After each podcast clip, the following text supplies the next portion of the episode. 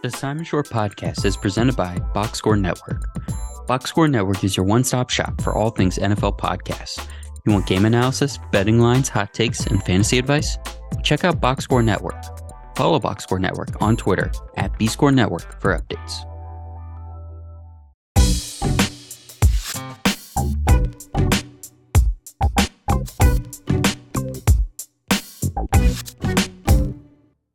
Oh, hi, and welcome in to another episode of the Simon Short Podcast. I am Simon Short.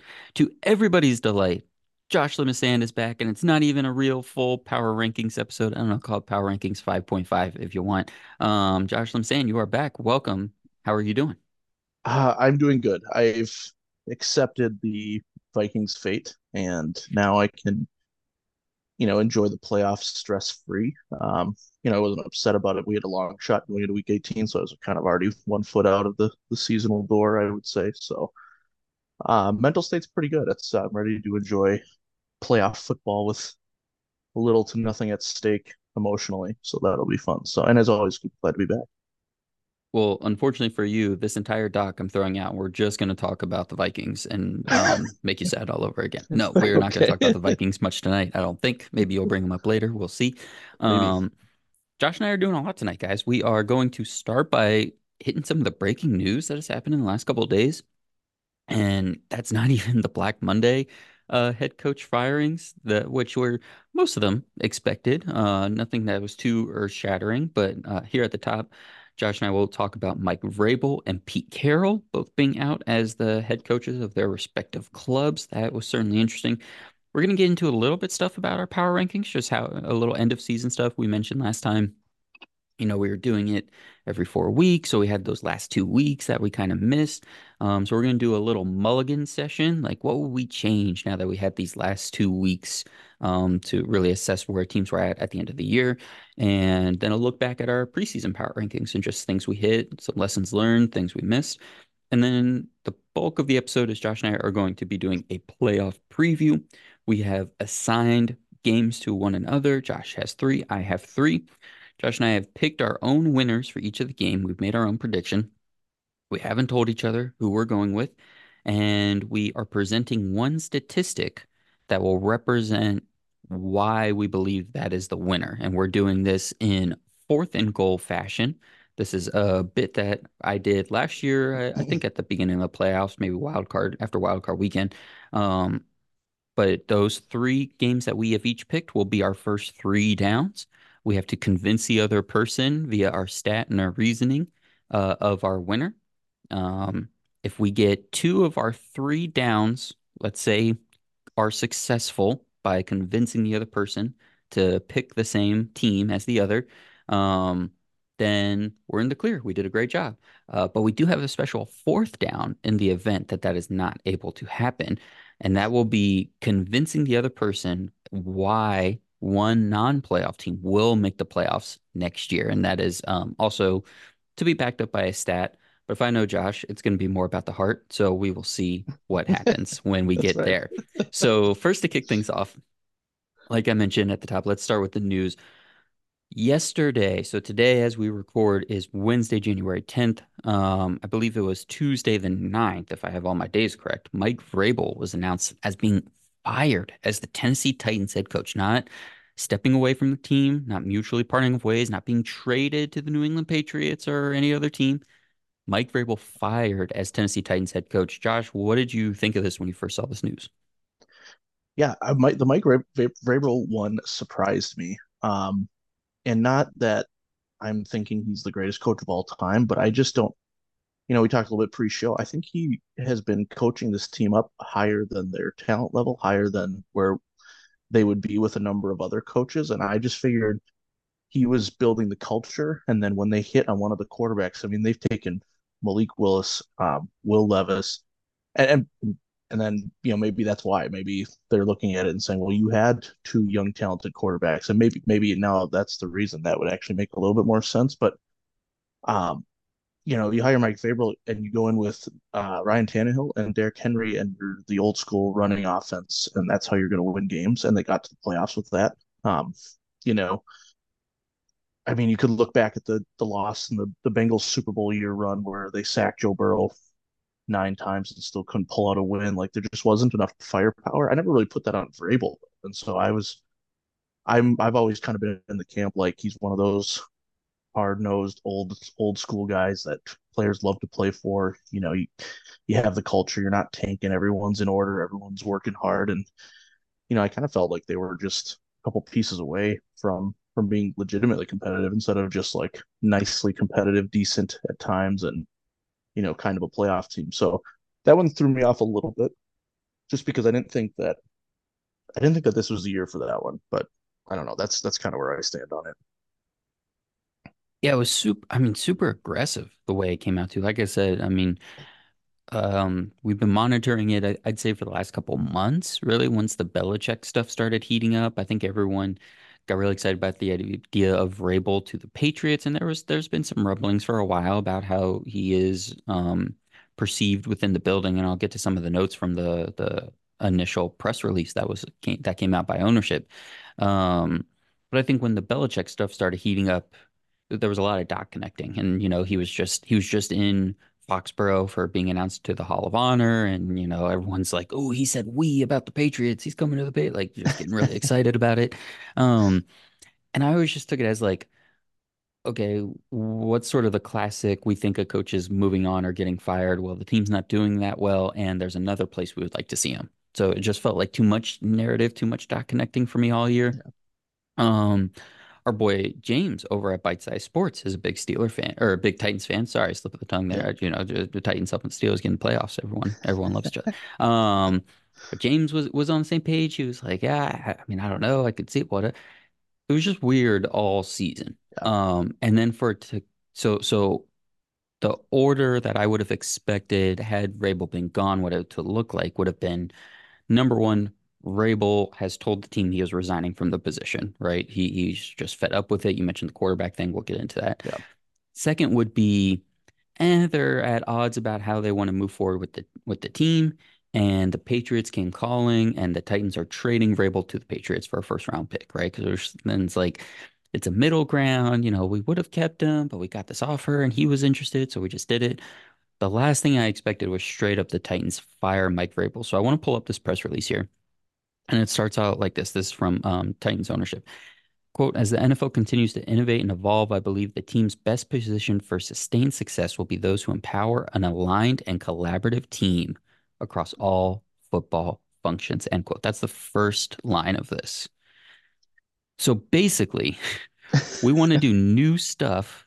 And the best way to have, have that happen is for everyone to be happy and feel like they're important and feel right. like we're on the same page. And my mind immediately went to the image that's uh, once again being recirculated on Twitter. Mike Vrabel pissed off in the draft war room when the Titans trade AJ Brown for Treylon Burks, which oh sure yeah has not happened, uh, has not worked out for Tennessee.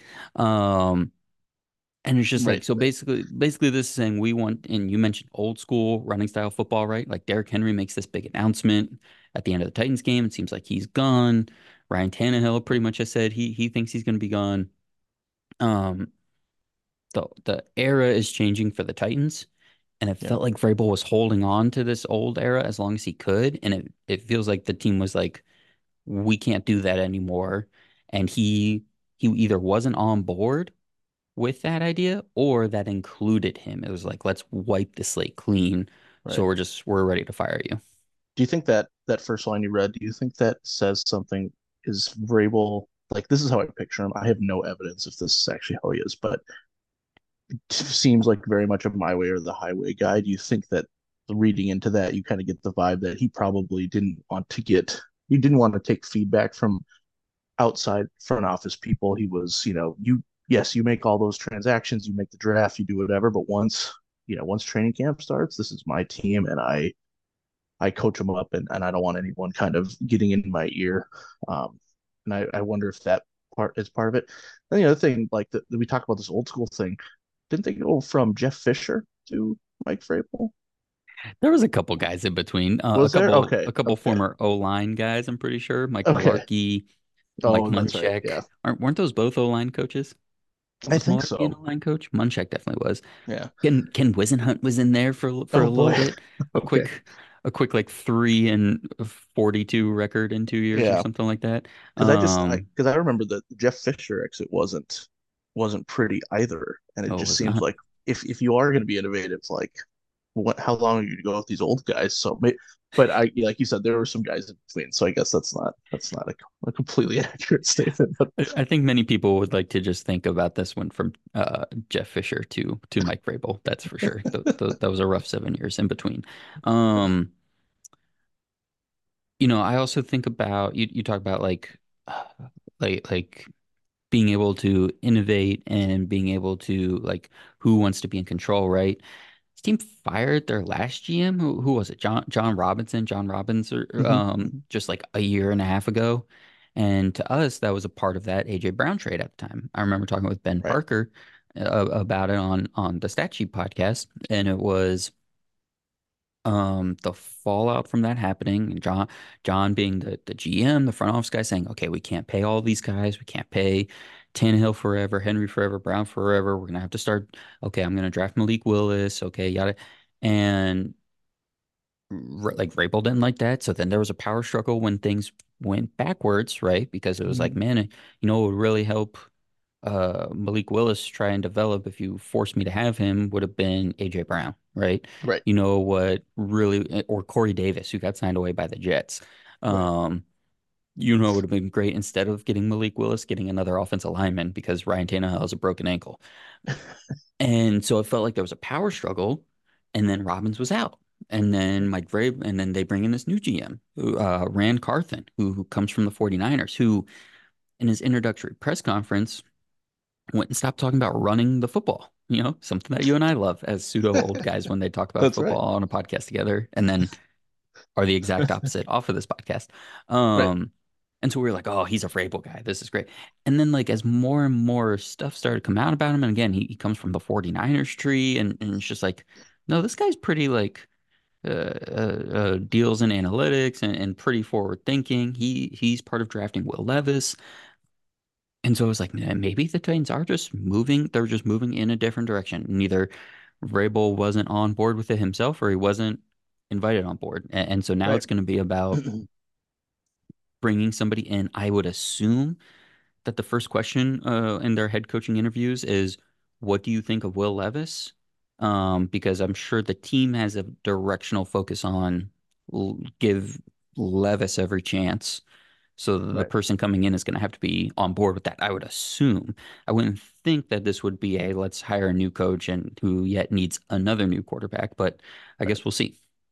Yeah, yeah. I think I think that makes sense, and I think that you know I, I mean, it's it's just bad optics for the Titans to draft another quarterback this year. That's that's high. And and, and again, if if Will Levis isn't it, then you got to say screw the optics. We got to go for something different. But but still, like, I mean, back to back picks or back to back first round Back to back to picks, back. or well, Yeah. I guess yeah, it's just bad. So yeah, And it's a it's a pretty it's a pretty interesting free agent class of quarterbacks. There's some vets, but of course you like if you're moving on from Ryan Tannehill for that, yeah, you're probably you're probably drafting somebody. Or mm, there's some guys that might interesting guys that might be available uh, on the trade market. Well, that's all off-season talk. But there, there's our reaction to Vrabel. It's a whole lot of uh, wow. And where we're not going to do this for every team tonight, although I try to convince you. Where would you like to see Vrabel? Because he's not going to stay unemployed long. Where where would you like to see him go?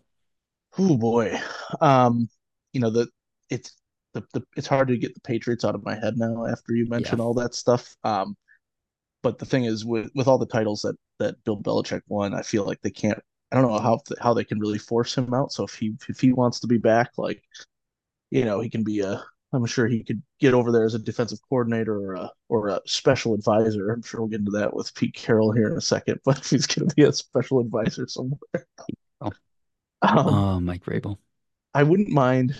I you know I'm thinking of. I was listening to the stat sheet actually today, and I you know I think Ben was talking about Ben Johnson from Detroit going over to Atlanta with that hmm dearth of weapons. Like I, hmm I think Vrabel would do well there with um with with the weapons they have down there. I think Vrabel would be good in New Orleans. I don't know if they're gonna get rid of Dennis Allen or anything, but I think he'd be good there. Um I I just I feel like again I'm not super in tune with Titans football and Mike Vrabel, but I've always kind of like respected how they how they operate, and so I think he'll do pretty well regardless of where he goes. Um, and yeah, like you said, he won't be unemployed long. Um, there's a chance he has to take a like a DC job or something, but but he'll get scooped up unless he wants to wait it out for a head coaching job for next year or something. Like if he wants to sit out and just wait to see which which coach tanks in the upcoming season, go from there.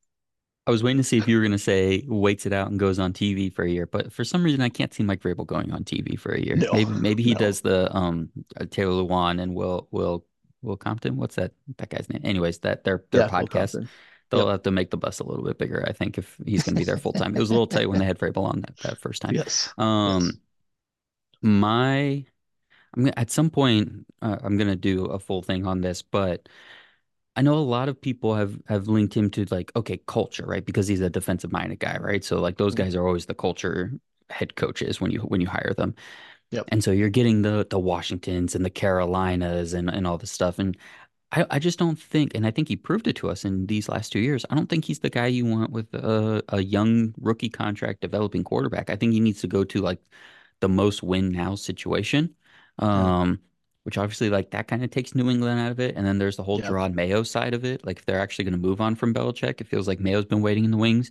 Yep. But at the same time, if you got Belichick out, you got the however many Belichick sons are on the defensive staff out. Maybe there's a world where it's like Vrabel yeah. goes as the head coach and Jerod Mayo officially gets to be the DC and he gets to do that for a year and then is a head. But it feels like he would he's he's next in line to be the head coach there. And again, Vrabel that that'll be a young quarterback situation. Yep. My favorite, and I know one Jim Harbaugh is heavily linked to this team. Uh, Ooh, congrats on the national championship. Say. The Los Angeles Chargers. Yes, I just thought of that. You're I right. could e- the, I could easily see Vrabel calling up buddy Arthur Smith, who's also available, mm-hmm. and they go to the Charger. You talk about a team that needs a culture reset. I mean, they need like a a superstitious cultural like commune with the ghosts reset in that building to get all well, the bad after they, out of there. After they trim that expensive defense down, they're going to need somebody to coach up some some young guys or some slightly less talented but really smart players. Like they're going to need a Vrabel to get them fired up. But but him with Justin Herbert, a proven proven top flight. He's, he's already got the guy. Think I of like that. Think of what Arthur Smith did in Tennessee with Ryan Tannehill and like mm-hmm. the play action style offense, and then put in Herbert, who's just like 50 times better than even peak Ryan Tannehill was. Yep. Um, and, and, yeah, let let Vrabel do what Raheem Morris did with the Rams this year. Give cut cut all the expensive guys, give him a bunch of young, hungry dudes who are just gonna fly around and hit people and let them. Oh man, I, yeah. Um, yep. I like the idea of of Harbaugh with Herbert. I think, but I I that's where I see the optimal Vrabel yeah. fit going oh, going yeah. there. Yeah, um, put him put him as head coach of the Chargers, and we're gonna be right back to putting the Chargers in the top five in our preseason power rankings next they, year. They will be third, my man. They will be. I will play a card right now. I'm just like put. I'm placeholder. Vrabel and Justin Herbert. We need to soundbite that. You need to start soundbiting some of the things yeah, we that, say so we can that, follow up on it. that that that's going to be there. Uh, all right, let's hit the next news item here, and that is um, Pete Carroll. This just dropped yeah. today, the, the, this afternoon. Um, Pete Carroll out as the Seahawks head coach. He's going to maintain some role within the organization. That's the weirdest part of this whole thing. yeah. Um, Vrabel, Vrabel, I'm still on Vrabel. Uh, Pete Carroll, Pete Carroll out as Seahawks coach. Uh, Josh, what were your first thoughts when you saw this? Um, I was a, a little surprised, but not as surprised as the Vrabel one. I was a little surprised mm. in that, um, you know, he he also kind of got not, I don't want to say bum luck like Geno Smith hasn't been pretty solid, but he also like like they've they've had haven't had the best quarterback situation after after Russ necessarily. Um, you know, and they've you know they've drafted well. They've to to me like not this this year I was pretty fully on board with the Seahawks as a as a kind of a quality playoff contending team. Last year I wasn't at all, and they kind of impressed me last year, and so um so I think he's doing a good job. I think the reason it doesn't surprise me is he's I always forget how much older he is than he looks. Like he he's one of the older head coaches in the league, and I think, and this, this is gonna sound really weird, but I like when I chew gum for like 25, like more than 10, 15 minutes, my jaw starts to hurt. And when I watch Pete Carroll on the sidelines and, and Seahawks games, I'm like, how is that dude chomping on a piece of gum still? Because my jaw would be just so sore. Like it's it's a and it kind of bothers me too. I don't know. It's a weird again. Sorry, I, this is completely off the rails already, but I I just don't like like I don't understand that. But I think I think that's why he's staying on in a in a in some sort of like special advisor role. I hate that. Um, just pay him a a fake contract. I don't care. Like, what what what is a special advisory role? Like, he's gonna sit in there and be like, "That's not how I would have done it," or or, or what? I don't like.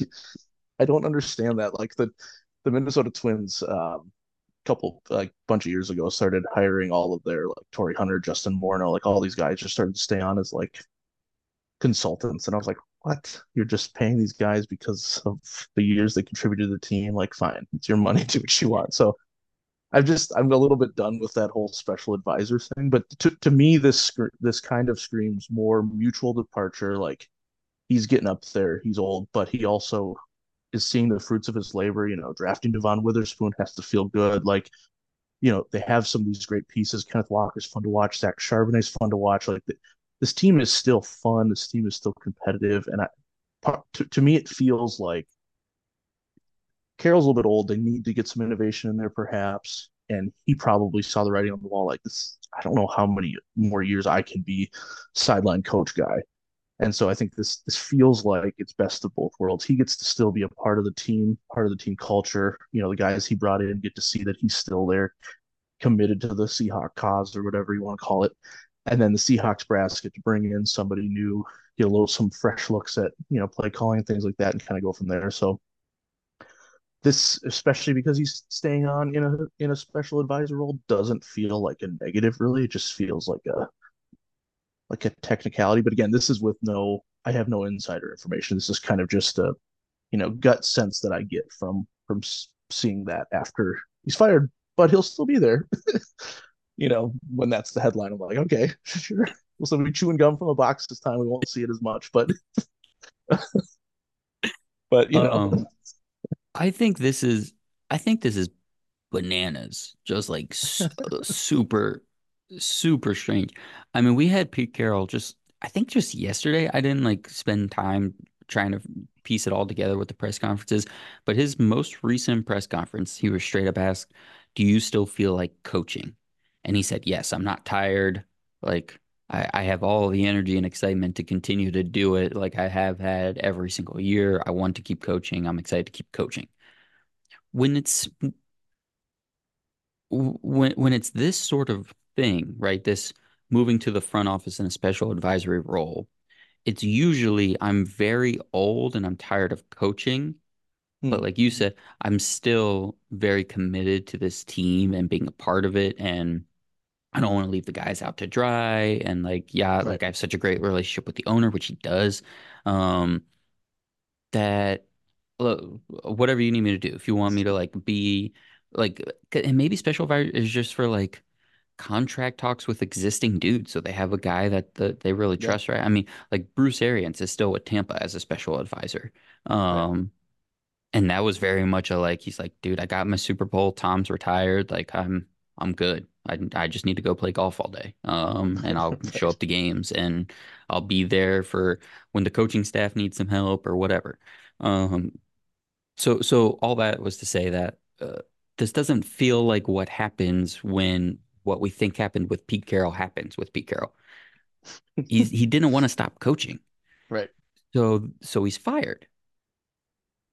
But he's not fired because he's still with the team. And if you get fired, like like if you're if you're at your job and your job's like, hey, we're gonna fire you from the job you're doing because we think someone else can do it better. But we want you to like stick around and tell us how you feel about it. Right. Are you going to do that? Now, maybe you and I would actually do that because it's like quit my real day job just to tell people how to do my day job and still make money. Yeah, that sounds good. But yeah. coaches don't want to do that. Why? No. Like he, I would assume that he would want to go coach somewhere again. And maybe there, maybe it was like, Pete, we know you want to keep coaching, but we need to go in a different direction. if you want to go find somewhere else to coach, you can go somewhere else to coach. And he was like, I don't really want to do that. I don't want to move, so I'll just stick around. Right. But at that point, like Pete, my man, just go retire, bro. Like stop. Like just uh, be a DC at a high school and work 20 hours a week. I don't, you know, I don't know what to like. It it just feels very strange. Now, in terms of reasoning for it, right? Because like the Vrabel one, we we kind of got to the bottom of it. They want to go in a new direction. I don't think Seattle necessarily wants to go in a whole new direction, but what I the reason I can think of the only reason I could think of with this right now is just the other night on Stat Sheet podcast. Um, Ben asked me to think of teams for Wink Martindale to go, the DC mm-hmm. from the Giants.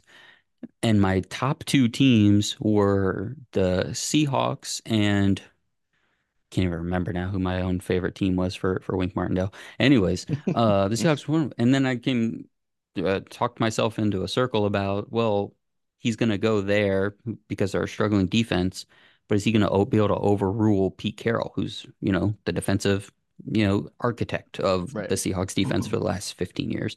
Um, no, probably not. So is it was Seattle front office ownership thinking, man, we've had this defense that's been declining for years and years and years, and we can't bring in any new ideas for the defense because Pete is here. Pete doesn't seem like the guy that would like block that sort of thing, right? He loves like raising other coaches and stuff. Mm-hmm. But did they just feel like their their defense wasn't going to get any better, and like the Geno contract is, uh, I think one more year guaranteed, but like still pretty easy to get out. So like you know, let's just maybe do this one year early instead of one year late. I don't. It was very right. weird. Like the Vrabel one was shocking. Um, and and kind of like stop. I mean, this is this is very shocking too, just because you know he's been there so long. He's won the Super Bowl. You right. thought it would be on his terms. They they were good this year. If it weren't for yeah. the Geno and Kenneth Walker injuries, they're probably in the playoffs. But right. um, the the circumstance is just strange for what's happening right now. Yeah, no, I, I agree with you for sure. I think that, you know, in in terms of, you know, there are certain teams every year where any casual fan can look at and say, well, their coach is probably on the hot seat and probably going to be done. Um, you know, and but like you said, for Pete, Pete Carroll, he had the pedigree built up. He's got a title there. He's got an actual Super Bowl there, and their rebuilding hasn't been like two and fifteen seasons. So like they're they're they're legit. And yeah, so I, I agree. It's definitely a little bit weird. So I don't I don't. It'll be interesting to see what what news comes out, if any, about you know. If I doubt any any juicy details will come out about what happened, but but who knows what he'll what he'll do in his new role. I'm scrolling through right now, just just very basic on PFR, looking at their defensive rankings for the last few years, and it's, I mean, yeah, it's it's bad. So this yeah. might just be a, but that's also just that just seems so silly. Like, yeah, we'll we'll talk about we'll talk about it here in the Mulligans coming up, but like, uh, defense is important, but it's not the like predictor of what's going to happen for your season. You you would think you could right. just getting good players and letting him coach them up because the, the guy still loves coaching. Um, but it's been yeah. a while since they've had a, a, a, good defense. All right. Well, you said it best. Well, I think that's the one we'll get more news, more things coming out as, as the days come, and, and we'll just have to wait and see. But let's yep. get into the meat of this podcast now. We're going to start with our mulligans for our final 5.0 power ranking. Um, Josh, I'll let you kick it off, man. Um, I'll I'll pull up the list for for everybody. We'll we'll kind of run through it real quick. But what um what was what was your number one? What I, I think we both have a couple. What was your number one thing that you're like, mm, that I would maybe take back from our our power rank? I am going to actually start with my number three because it's a team that we've Ooh. given no credit to all year. So I feel like they need a little bit more, you know, premier airtime. I feel like the Arizona Cardinals should have been at least three or four spots up, and that's a big deal for the teams at the bottom that we hated on. So I feel like we jobbed them a little bit. They're not. They haven't looked that terrible. I mean, they beat they beat the Eagles, right? My, they beat the Eagles.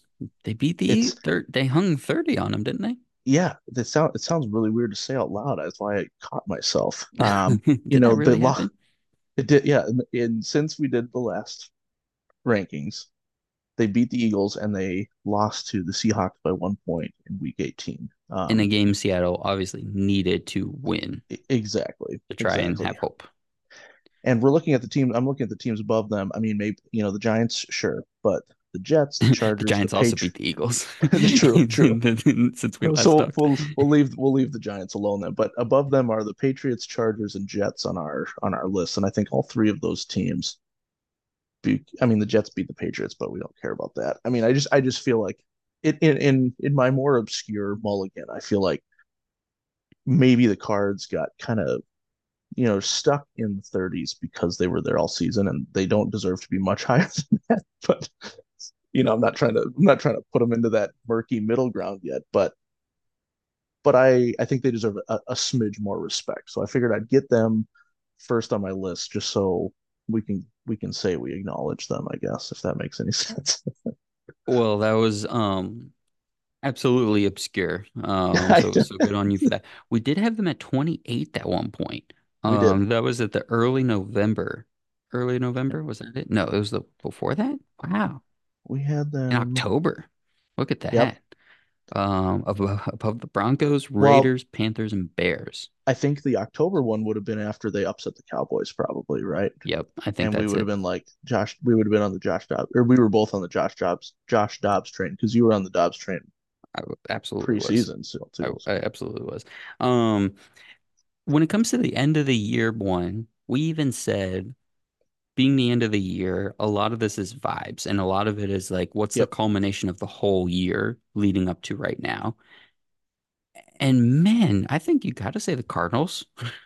yeah. Despite the 4 and 13 record, had a great season from a vibes right. perspective. Like yep. oh, we thought Jonathan Gannon was going to be a horrible head coach. Seems like he's at least pretty good. Um seems like he's got a good OC in the building. We know like Ky- Kyler's their quarterback, and I was dead wrong on that all year long. Um, mm-hmm. and, and like you, they yeah, have, you they weren't have their the, you weren't quarterback. the only one. You weren't the only one either. I mean, it it just looked like one of those situations where they were going to manufacture reasons to keep him on the injury report, and so they could trade him and, and Mhm. get that taken care of. Like, I yeah, I don't think they're that's not one to to take an L on. I don't think because that that it is kind of weird that just finish the season trying hard, playing well, and like, well, there we go. Yeah, I think I I think you're I think you're right. I think we could have at least gotten them back to 28, if not uh, I'd say ceiling at 26. Um, Yeah. so Well, yeah, and- good good on the Cardinals. and I and I will say because I apologize for throwing this super obscure like why would we talk about the Cardinals right now? And people listening are like, why are you talking about the Cardinals right now? Um, but it it kind of speaks to that super murky middle where there's just so many teams that we don't really like. Like now the teams that have made the playoffs, I think we can rise them above a little bit. Um, but the teams that just missed the playoffs, I don't know if we feel too much different about them. So there's just this murk in there. And so like from Mhm. ranking, you know, from ranking 13 to 24, like I don't know if Mulligan is is there's not a lot of mulligans there. Even if we're like four or five spots off where we think we'd have them now, it doesn't feel like a mulligan because they're so, they're so close together in, in mediocrity that you know. I was trying to look for for something that stood out a little bit to me, and I, I would I guess I'm just giving Cardinals the giving the Cardinals some credit for standing out a little bit at the the season. If we had to change the exercise purely to like who feels good right now, they Mhm. would be top 20. Oh, yeah. which again Oh, yeah. is very strange to say. Here, here you go. Here you go, everybody. Josh and I have been waiting for a time where we sound like super soft snowflake millennials, right? Talking about football because that's who, what we actually feel about ourselves. And there we are. We just Yes, said we the are. Cardinals, who win, won four games, should feel good about themselves. So That's we're right, back, baby. right. We're back. um, here's my mulligan. You were you had a nice sappy positive one. Let me let me get negative on you. Don't My number one mulligan of all all five podcasts we did is I let you very sneakily and and slyly talk me into the Dolphins at three in this last power ranking, Josh. You had been high on the Dolphins all year. I'd been low on the Dolphins all year. I mean, they were never ever actually low in our ranking. I think the lowest they were was what sixth, um, except for maybe the preseason one. Um, scrolling back through, oh, they were at nine in the preseason. Um, And then we we saw they they had a running game and and the defense looked, you know, we were excited about Vic Fangio and Jalen Ramsey was coming back. So we bumped them up pretty quickly into that top five where they stuck most of the year. Our second to last ranking, they were six coming off of that game against the Cowboys. And then we got to the end of the year and we said our top two. We spent like 30 a good 30 minutes on Ravens Niners. And then I had this weird thing about how I felt about the Chiefs and then all the other teams we had kind of in this group. I had dropped the Eagles. And I just, but I didn't even buy into what I was saying about the Chiefs a lot, and I felt bad about it. And then you were like, Dolphins at three, and you kind of pounded the table. You did a good, good little uh, rant about them. And I remember being silent for what felt like a couple minutes, and I was probably rambling, and I just went with it. And man, did I I felt bad after after the podcast about it. We watched those two games that they had since then. I watched Okay, Tua throw those horrible interceptions against the Bills. And I was like, this, there's no way this could be the third best. And th- they sustained even more injuries in the last two weeks of the season. Tua gets more banged up. Tyreek gets more banged up. Bradley Chubb goes down for the year. Um, I forget if Xavier Howard had gotten hurt at that point already. They lose their backup linebacker in week 18. They lose another corner. Oh, Rasul Douglas got hurt in that game. I think he's coming back fine though.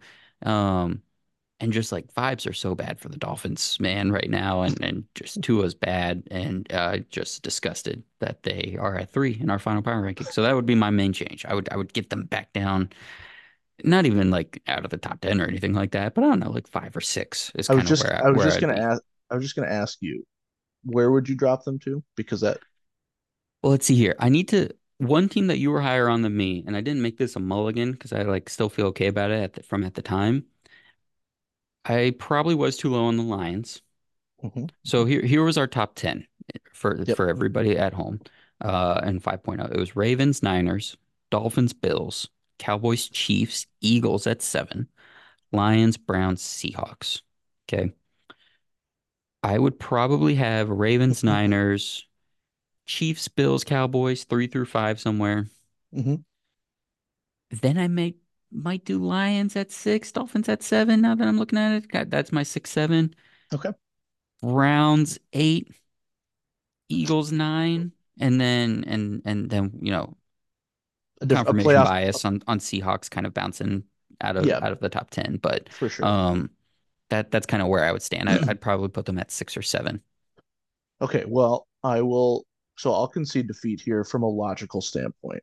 When we get to playoff matchups, I'm going to tell you why there's still reason to believe in the Dolphins, and you don't have to worry about me convincing you of any rankings because we're not ranking it that way at that point. So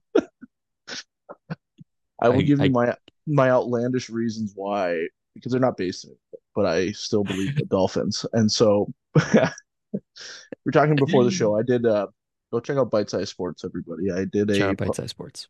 shout out Bite Size Sports. I did a power rankings of the playoffs, and I kept a level head, and I put the Dolphins at seven, factoring in the 56-19 loss to the Ravens, which is inexcusable, and I can't even use my heart to explain away that one. Um, and then the loss of the Bills was bad, and Tua is making some bad throws. They're, they're the juggernaut of the offense is really on the downturn, or just it just pedestrian. Not on the downturn, but it's just pedestrian. And the, their calling card was an elite offense, and they're down to like two edge rushers on their roster. Everybody's injured, and so I don't, you know, they they need Melvin Ingram basically to rush the passer like 90% of the time this weekend to have any chance. And you know, I think he's up to the task, but we'll get into that later. I'm just kidding. I didn't in that but whole rant, I didn't even mention hmm. that they got their tails handed to them by the Ravens. Can you imagine my face when I saw that? And just yes, five days coming off of me yep, letting them be at three, and I was just like, this is what I knew this. I knew this, and I did nothing. If if did. if you're a listener of this pod and you listen to all the Power Rankings episode, which first off, thank you because it, and I've said this to Josh, Josh off air, it's the best episode that I that I have uh, of the season, and it does very well. So thank you all for listening. Thank you, Josh, Yes, for coming thank you on. very much. Um, but Josh w was very polite in in five podcast or four podcasts, I should say. Mm-hmm. And and you know what? He was like, you know what? I'm gonna go with you on this one. I'm gonna go with you on this one. And he lulled me to sleep. I did. And then he found the opportunity to pounce and put Dolphins at three. And I'm just fuming over I'm here. surprised you. I'm surprised you invited me back on after that Ravens lost on the Ravens. I just needed to yell at you. This is your last appearance. I just had to yell at you about it. Yeah, fair, Thank fair you, Josh, for your services. Fair enough.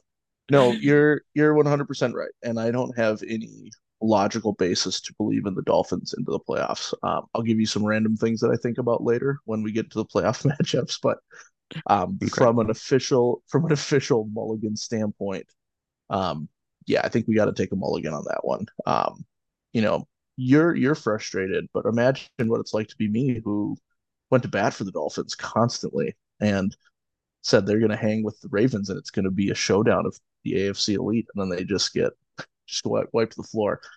Um, so anyway, yes, we that that is definitely a mulligan one, and I'm going to use a segue because you brought up this team already for another mulligan. Um, it's not really my mulligan. I was going to ask you, are you ready to get on the Motown machine? It sounds like you are. It sounds like it sounds like you are ready to move the Lions up a little bit with that uh, with that offense heading into the playoffs. I am. Did you hear that Chevy ad from Pro Football Reference? No, Okay, great. Because that was just like a 30 second ad that I, I checked all my tabs and I couldn't figure out where it was coming from. Um, Okay, shout no, out Pro Football hear that. Reference. I'm gonna Yeah. leave Oh, that yeah. in there.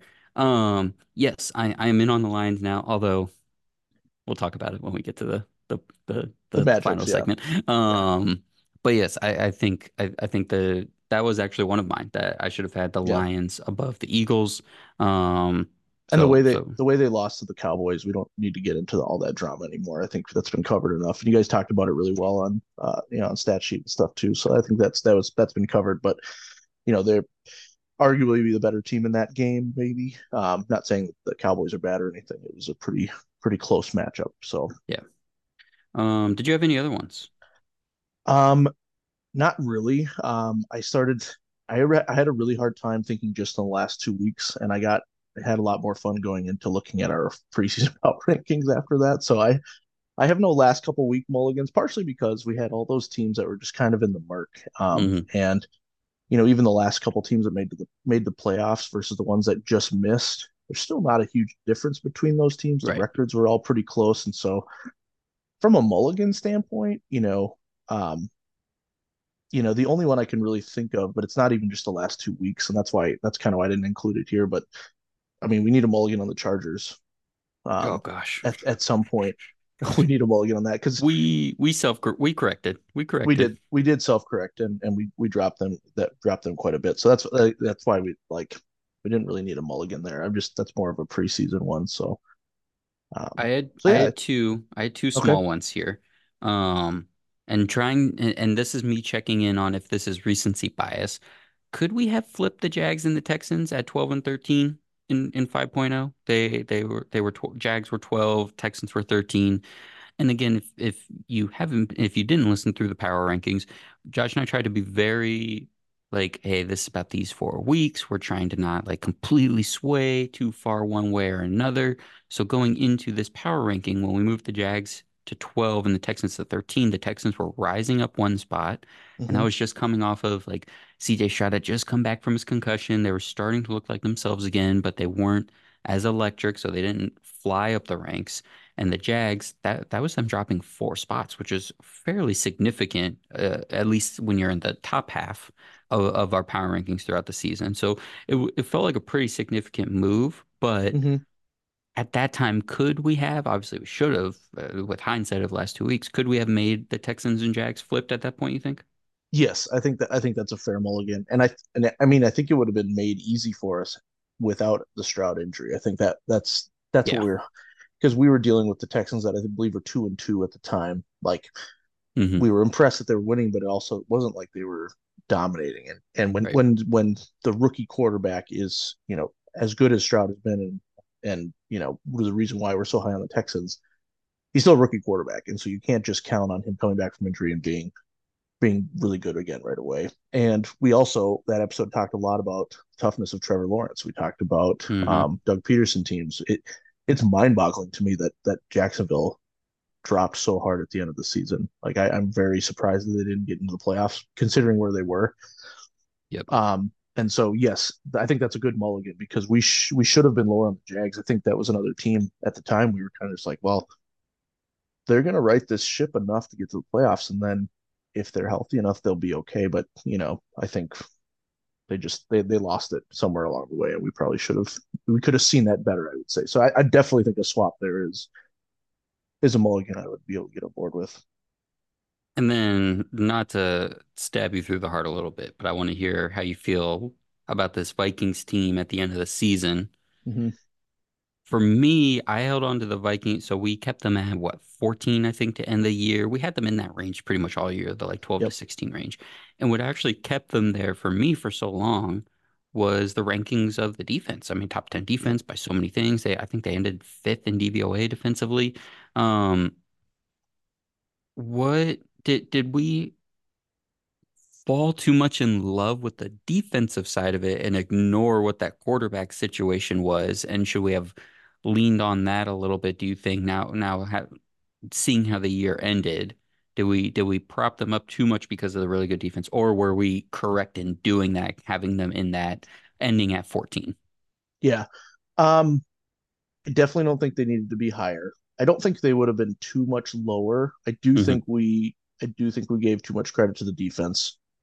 Um, and the fr- the frustrating thing about that is that I, I still I don't think it had anything to do with Flores. Um, if you watch the you know the Packers game, Mhm. you know, and and there's another mulligan now that I'm thinking about it. We you know partially probably because of my bias, I've been keeping the Packers really the Packers expectations really tempered, but they finished six and two.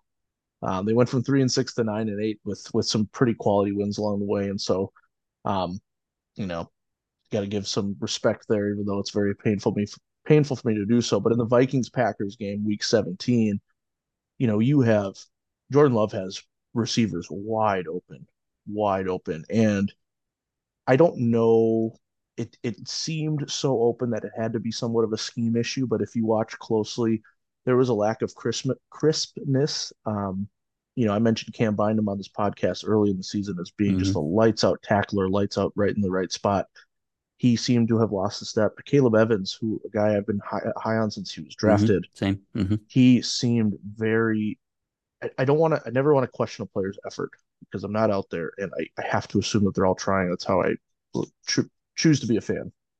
Um, but there was something about him not being in the right spot, not reacting in time, not doing certain things. Byron Murphy was out, and so there, the secondary especially looked really exposed. Um, you know, and I think we, you know, when DJ Wonnum gets hurt, he was the complimentary edge rusher to Danielle Hunter. I think that that was a bigger loss than we thought because we signed Marcus Davenport hoping to have some extra edge rushing help, and he amounted to nothing. He was injured. He didn't get a lot of snaps. Um, you know, so I think I think the the writing was on the wall, and that's why it's going to be a really big bummer if we lose Brian Flores because I think if he gets another offseason to bring in some players, because guys like Mekhi Blackmon, who we drafted, has shown a lot of promise. Um, you know, Ivan Pace, the undrafted undrafted rookie, hmm who basically led our team in tackles. He's undersized for sure, and that's always hmm going to be his issue. But he's also a net positive on the field all the time. Um, you know, if we find a way to sign Danielle Hunter, like if we bolster those pieces with Flores, I think we have a chance to be really great. I think we started that way really great. Um, but it did seem like a collect. It, it almost was like a collective.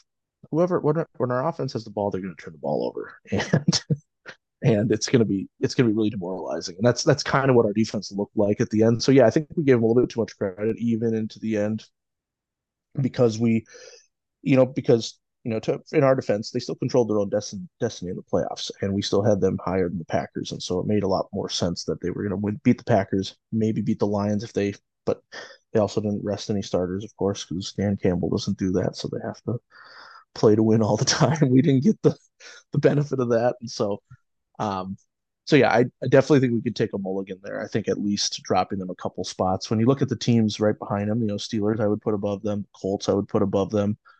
Um, the Bengals, maybe not. They kind of have had their little run in the sun, but we had the Bucks at 18. Now they're in the playoffs. It's hard. I mean, it's hard to look at it now with teams actually in the playoffs, hmm but but I, I think it's a very fair mulligan, and also probably it's fair to say that the Packers should have been higher than 20 in our final.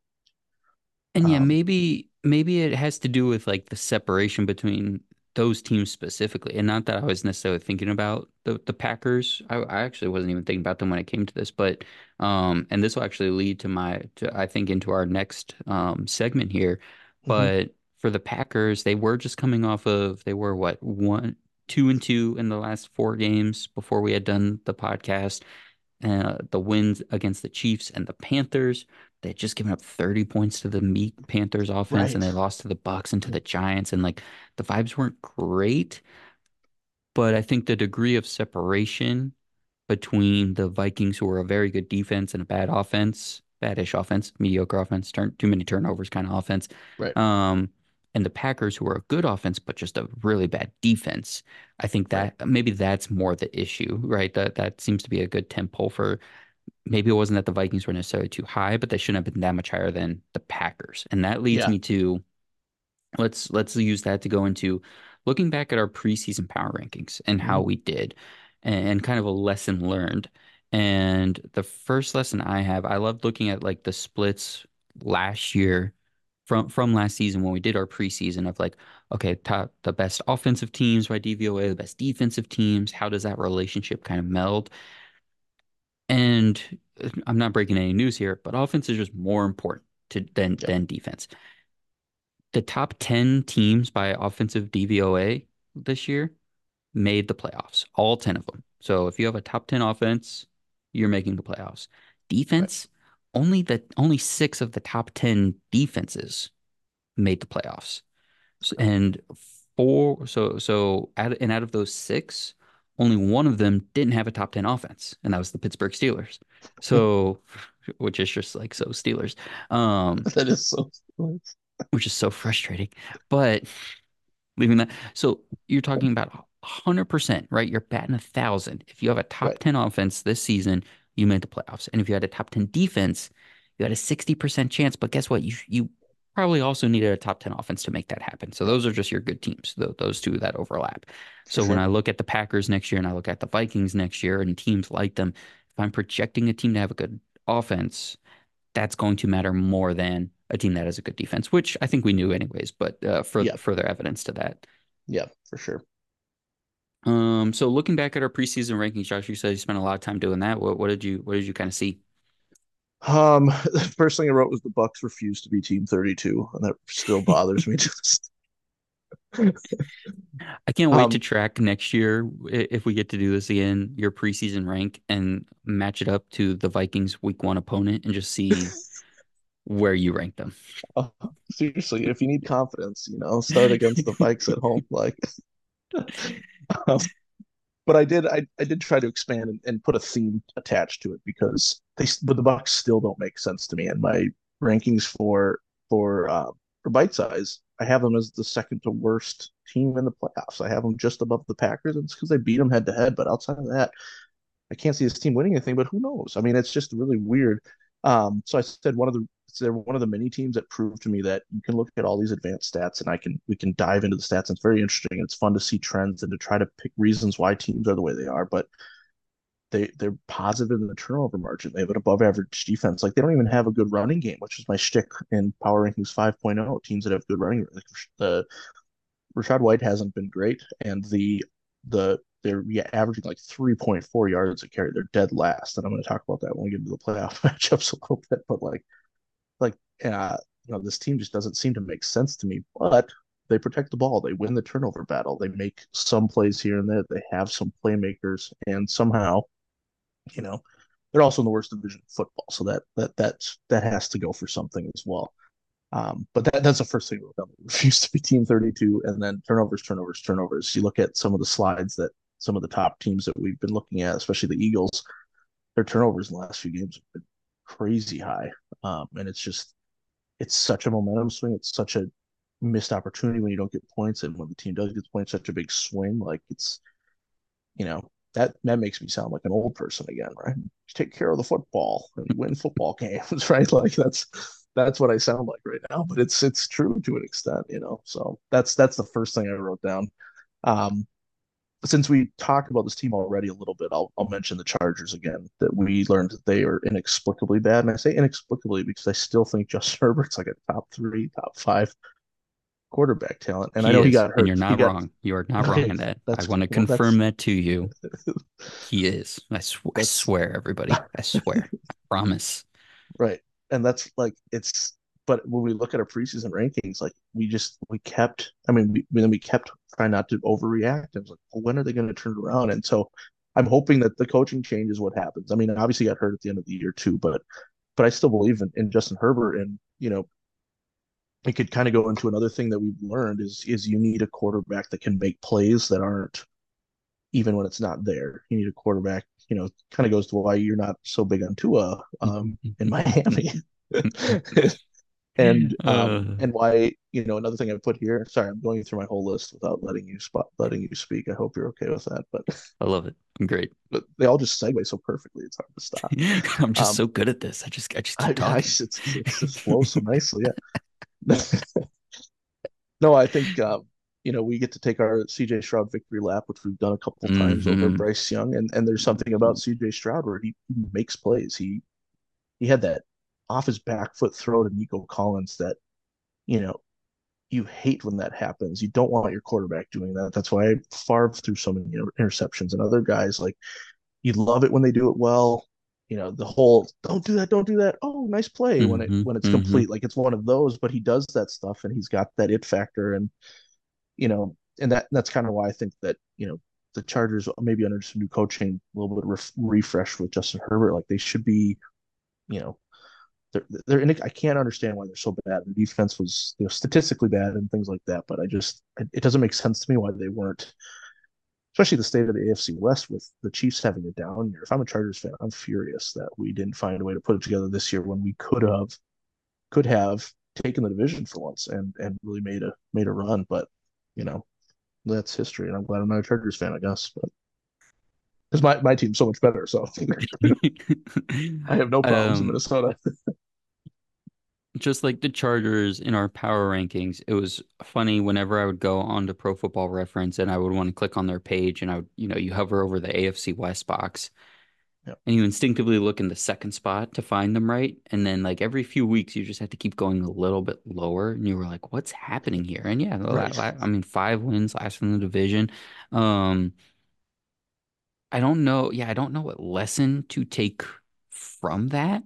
Um, because it wasn't even like I, I don't think you were in this boat either, but I definitely wasn't in the boat of like, oh, I think Brandon Staley's gonna get fired. Like I didn't I don't think that at all going into this year. Um Nope. I thought it like it, it was gonna be if there was another disappointing end to the season, but like and of course by by the time he needed to get fired he got fired, he needed to be fired. But Right, right we could see, like it, wasn't something I went into the year saying was going sure. to happen. Um, so yeah, I have I have no idea. I have no idea how to explain what happened. Um, it's just the curse of the Chargers.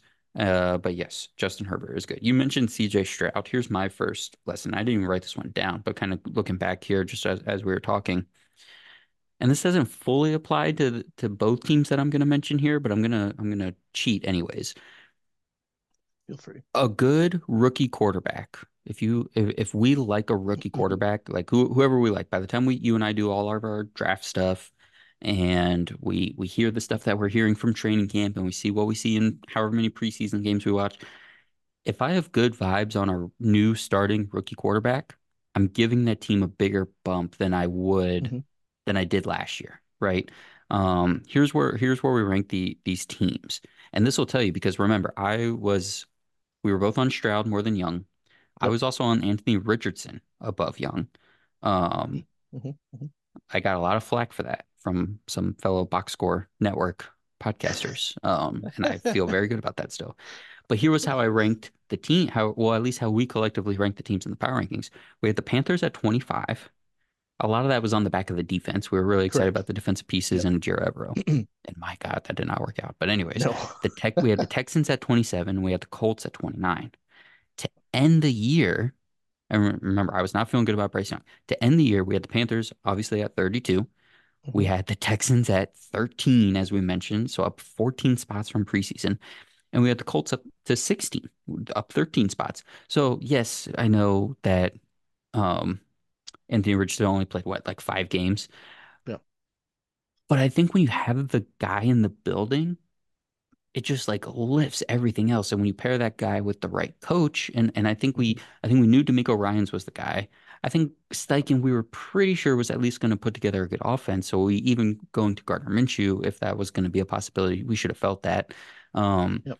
but I just think I just think the vibes around the team and the expectation, the way you play and the way you're coached, if you have the right guy in and you feel confident in that coach quarterback pairing. That team we, we we're gonna have to start that team higher than the um patented like "Eh, it's a rookie rookie quarterback, so we'll wait and see. Um, right. I think we're gonna have to give more credence. So if we like the situation, Caleb Williams or Drake Maye or or even Jayden Daniels falls into next year, that Mhm. team shouldn't be low just because they're a rookie quarterback. Right, right, right. No, I, th I think that's I think it's a great lesson to learn. Um, because I I wasn't even fully confident in my CJ Stroud. Like that's why I keep running back this one victory lap I had uh, amidst a season of L's because I, because I'm I'm basing I'm still basing it off one combine highlight I watched on YouTube where he just it's so effortless. It's one one of like you know the old classic basketball phrase poetry in motion. Like watching CJ Stroud throw a football. This is too lofty of a comparison for now. It's like watching Ken Griffey Jr. swing a baseball bat or something like that. Like I like it's like, I said, too too lofty. But but when you watch it, it just looks right. It feels right. It's aesthetically pleasing.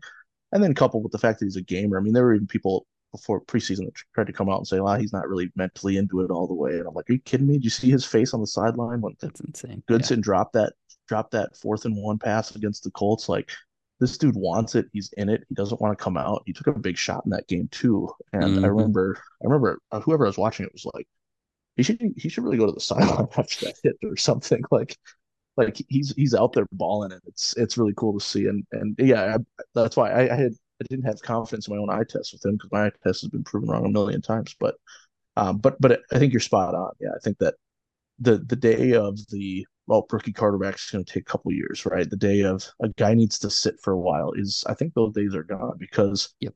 especially the way contracts work and you know when you your window to compete you don't really have two three years to let a rookie quarterback get get situated because they have to get then signed again and you have to worry about your your weapons and your vets and stuff. And so um you do want to draft a guy that's as pro ready as possible which you know Carolina's you have to live with that that um you know not saying Bryce Young can't turn into something but he's a brilliant college quarterback. I'm not sure he's going to be you know startable or a starting starting level quarterback in the NFL yet. So Do you have any other um thoughts looking back at your preseason rankings or our preseason rankings? I just I don't know I did this a couple days ago and I was really snarky. So mine are like mine are like joke ones. I'm I'm looking back through. I'm very sorry. I got backup quarterback should be the fourth highest paid position. Starting quarterback, edge rusher, and left tackle is what I wrote down here. Like I can't I can't believe how many backup quarterbacks we had to watch this year. I and I I'm sure it's probably not the most for some reason, but I'm like it's wild to me how many teams had to resort to their backup quarterback. And it's always been like the the position that doesn't matter until it matters. But you know, I wonder if that's like in in all seriousness, obviously not the fourth highest paid position, you can't afford that, but in all seriousness, like teams are going to have to reevaluate their starting quarterback. Like the Jets would have loved to evaluate the starting quarterback position prior to the season, right?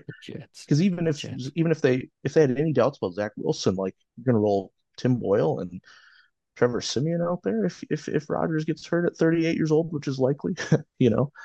Um, and so you know, I, I think I think that's that's that is something we can take away from this is that a backup quarterback like Jake Browning, the Bengals Mhm. fluctuated a ton because he, you know, and I think actually, um, I don't know if it was Collinsworth or no. I know you knew. I know I told you I don't really like Collinsworth. He kind of drives me bonkers sometimes, but it might have been him saying like you have to have a backup quarterback that's willing to still be Mhm. fearless enough to throw the ball Yep. downfield. I think that was him, and and that was actually a good point. Like you you can't have a check down machine or check down artist anymore at backup. You can't have the game manage manager anymore.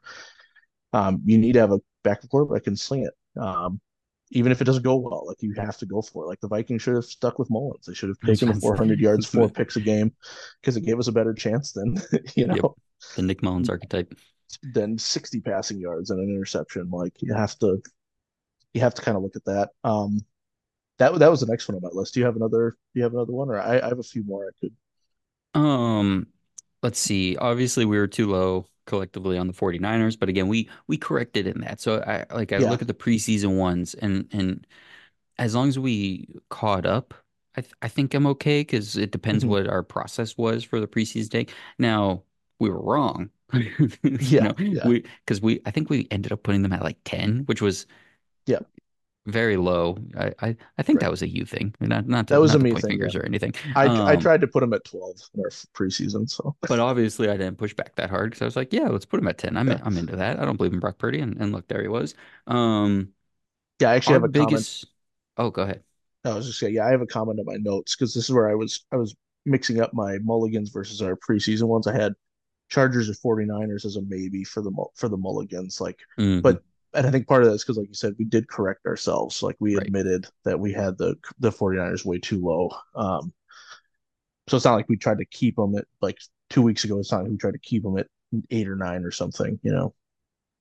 I think I think my my only other big one here, it actually goes back to the defense, and it's because and, and like I, I thought this about the Rams to a degree. I, I had a ceiling on their defense because of the, the mm-hmm. players on the roster, their name, the names on the roster, but I like the vibe of what their defense could be. But I'm gonna I think going into next year, I'm gonna look more at who the defensive coordinator is than who are mm-hmm. the names on the roster. So for example, we had the Ravens at 12 going into the season.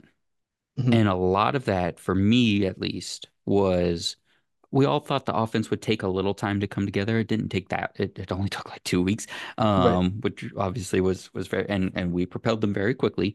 But a lot of them being mm-hmm. at twelve for me was the defense. And, and my my Ravens buddy, uh, Ben Lawson, who's been on this podcast, it's blasphemous for me to say, but I have a Ravens buddy. Um, even he was like, I hate this defensive. I don't think this is going to be a good defensive roster. But if you have the right DC, and they do. Now they're not. They might not next year. Mike Macdonald might be gone, but yeah. you know, you get Justin Madubuike's career year. You get Kyle Hamilton playing like an All Pro mm-hmm. safety when when he's healthy. Um, you get uh, the off-ball linebacker position mattering again, which I do love, even if it is for the Ravens. Roquan Smith and and Patrick Queen just balling out in the middle of that defense. Right. You get 30 plus year old Jadeveon Clowney. I don't know if he's actually 30, but spiritually uh, for the he NFL, is 30. He is. Yes, he is. Um, he's 30. And who who's the other one on uh, Van Noy, Kyle Van Noy? You get them Kyle having like Noy, resurgent career seasons in, in uh, at 30 years old. Um, you get that when you have that kind of DC. So, and then looking at your Vikings, like we had them at 16 in the preseason, and that was on. We thought it was going to be a good offense and a bad defense. Mm-hmm. Uh, well, we should have just said, "Hey, Brian Flores." I mean, I, when they hired him, we said they're going to blitz now. It's going to be fun. And it's like, you know right. what? It was more than that. Like you should. So when I'm when I'm assessing defenses next year, looking at this preseason rank and then comparing it to where we're at now and and what we saw in the defenses this year, I'm going to look way more at who is the defensive coordinator. I'm going to look at that first, and then care about the players after that because I'm gonna expect a good. If I think it's a good DC, they're gonna coach up the defense to do enough. Yeah, for sure.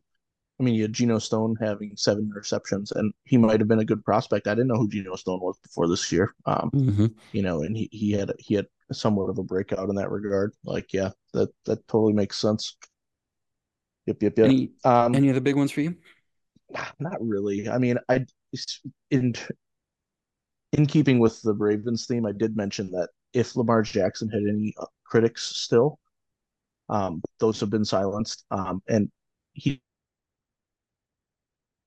have reason to have critics, but because of the offseason hoopla with the contract and what seemed to be a little bit murky at times, and he was representing himself and you know, didn't look like the Ravens were willing to dole out the cash, like all that stuff. When all that dust settled, he's still an elite talent at quarterback, and um, and that goes a long way um, obviously. And so, you know, that, but that's more of a obviously a player specific one. I don't know if I have any other team ones. or you know maybe I, mean, I did write that we gave Belichick too much credit by having the Pats at 20. And I think I was that just looking at the Patriots. I was I, just I think that like, you know, maybe I take away from this, I learned that, you know, even the best coaches of all time need talented rosters. And that's partly partially on him, right? It's partially on him for not finding a way to have a quarterback outside of Mac Jones and Bailey Zappe. But um, but I think you know they were at 20 because they didn't look exciting. But if if they weren't coached by Bill Belichick, we would have had them probably in the mid 20s at the highest, and only because Mhm. they they had a, a defense that on paper that was really good. But I don't think starting them at 20 we would have done that. And so I think that even top level co- coaches need to be you know held accountable. Um, Mhm. if if you know they're not going into it with what we think, but you know, kind of the inverse of what you said about the defensive coordinator, right? Like a, a top defensive coordinator is going to net them some spots in the ranking just because,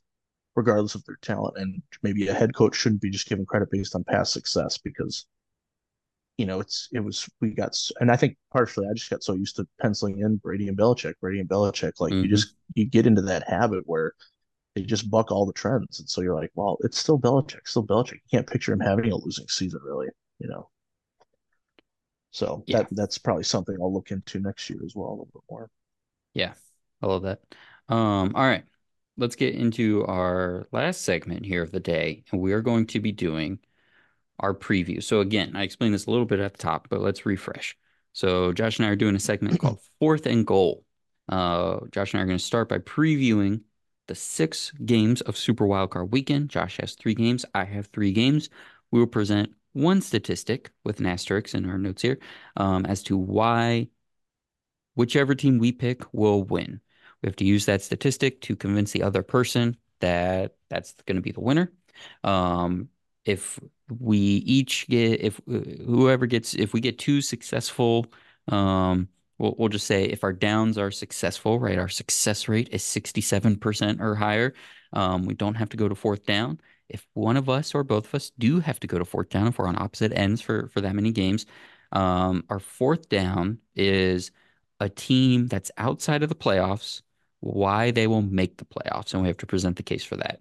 We'll probably do that anyways for fun, but you know, Yep. uh, we'll, we'll see if we have to get the fourth down. So, Josh, without further ado, um, give me your first one. Your I have the Cowboys, Packers, the Lions, Rams, and the Texans, Browns. You have the Steelers, Bills, the Chiefs, and Dolphins.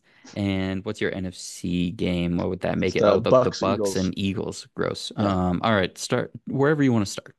All right, I'll start with the two seven in the AFC. I'll get the I'll get the tough news out of the way for you, Simon, and that Great. is that the Pittsburgh Steelers are not going to advance past the Buffalo Bills. Um, How dare you? How dare you? but um, you know, the Bills are hot right now.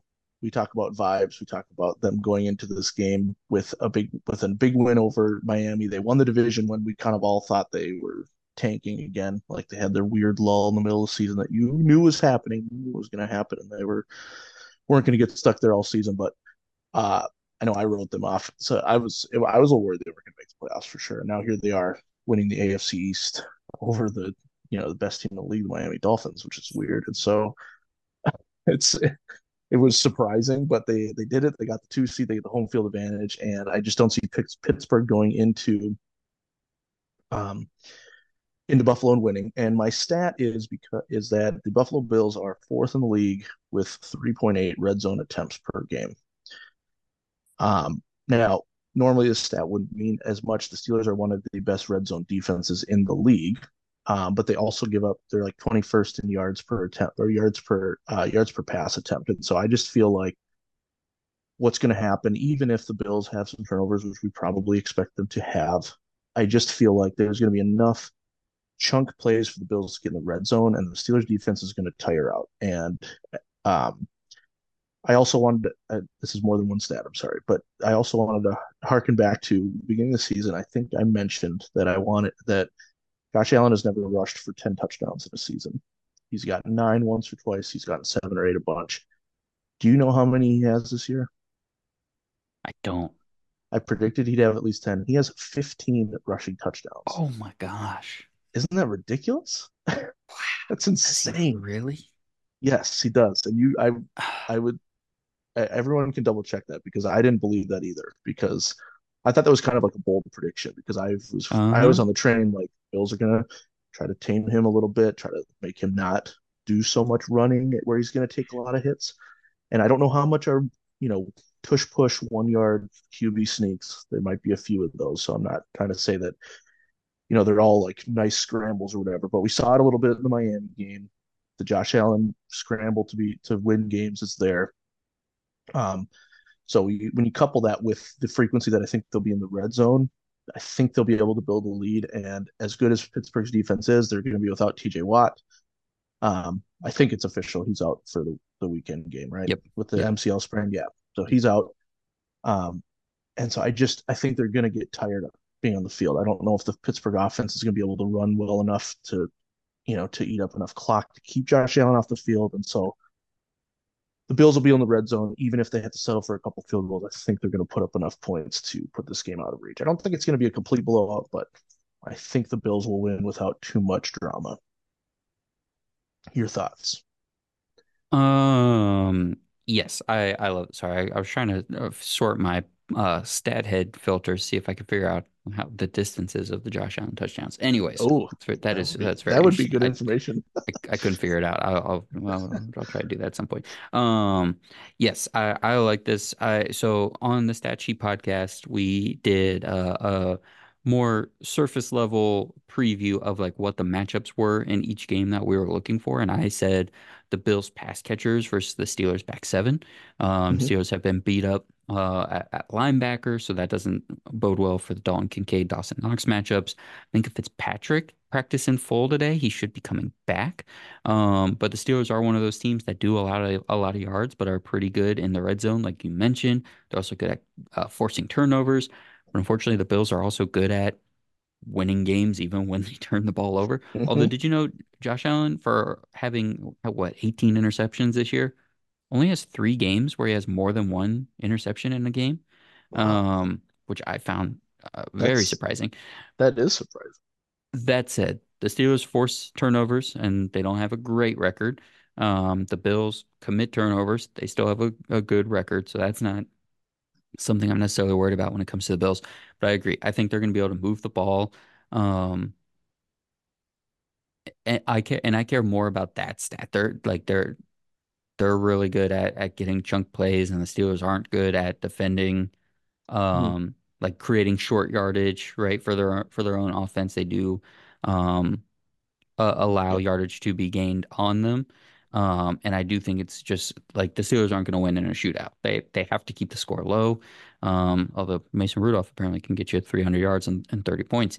But yeah, no no TJ Watt for this team spells big, big trouble. Um, so I'm with you. I think the Bills are going to be able to move the ball. So that down for you, I will deem a success. I, I would right. love to get on here and be one of those people that can get on podcasts and just be a homer and give um all the optimism in the world to my team. And there there are I could I could sit here and give you all the avenues that a win could happen. Um, but yeah, I'm I'm with you. I think the Bills offense is just gonna be too much for them.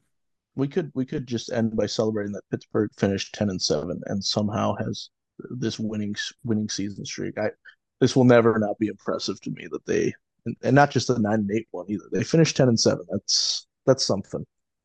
And it's uh, and then of course the negative side of me kicks in. And it's like, man, what if you had won those Cardinals and Patriots games and you had 12 wins? Like when wouldn't that be crazy? Wouldn't um the stat that I heard that's even I think even more impressive than no losing seasons, which is impressive, even though Steeler fans are sick of it now, is they've never had a meaningless week 18 game. It's never Wow. They've always gone into week 18 having a chance for the playoffs or week Some 17. some sort of Yeah. mathematical scenario where they could have wow. That's that is And you impressive as like well. that's that I'm sorry like I'm sorry. Uh, here here we go. Here's our soft snowflake millennial football takes. That's what I that I care about. I need that, man. I need my team to be good all the way through the year so I get the four months of enjoyment because only one team wins the Super Bowl. So you know what? If if I Exactly. have a, if I have a fun regular season and then for the last three weeks, which are the playoffs, I don't see my team. I had a fun time. Life life. Exactly. All right. Exactly. Now that we've gotten that number two out of the way. Um I'll start. I'll you you mentioned my Steelers. I'll I'll go in your hmm division as well. Let me start Cowboys Packers. Here's my stat. Okay. My stat is 190 passing yards for the Cowboys. Doesn't sound very big, and it seems kind of weird, right? What, what do I mean by this? Did you know that two thirds of the Packer, Packers' victories this season, they've given up less than 190 passing yards? So six of their nine wins, the opposing offense had less than 190 passing yards. I did not know. That's wild. That's not, That guys, wild. uh, for people at home, that's not very many. No. Um, when I sorted passing yards on, on Pro Football Reference, I thought, uh, okay, it's probably like 210, 215 is, is the is the um line, you know, kind of the the line where that matters. No, 190.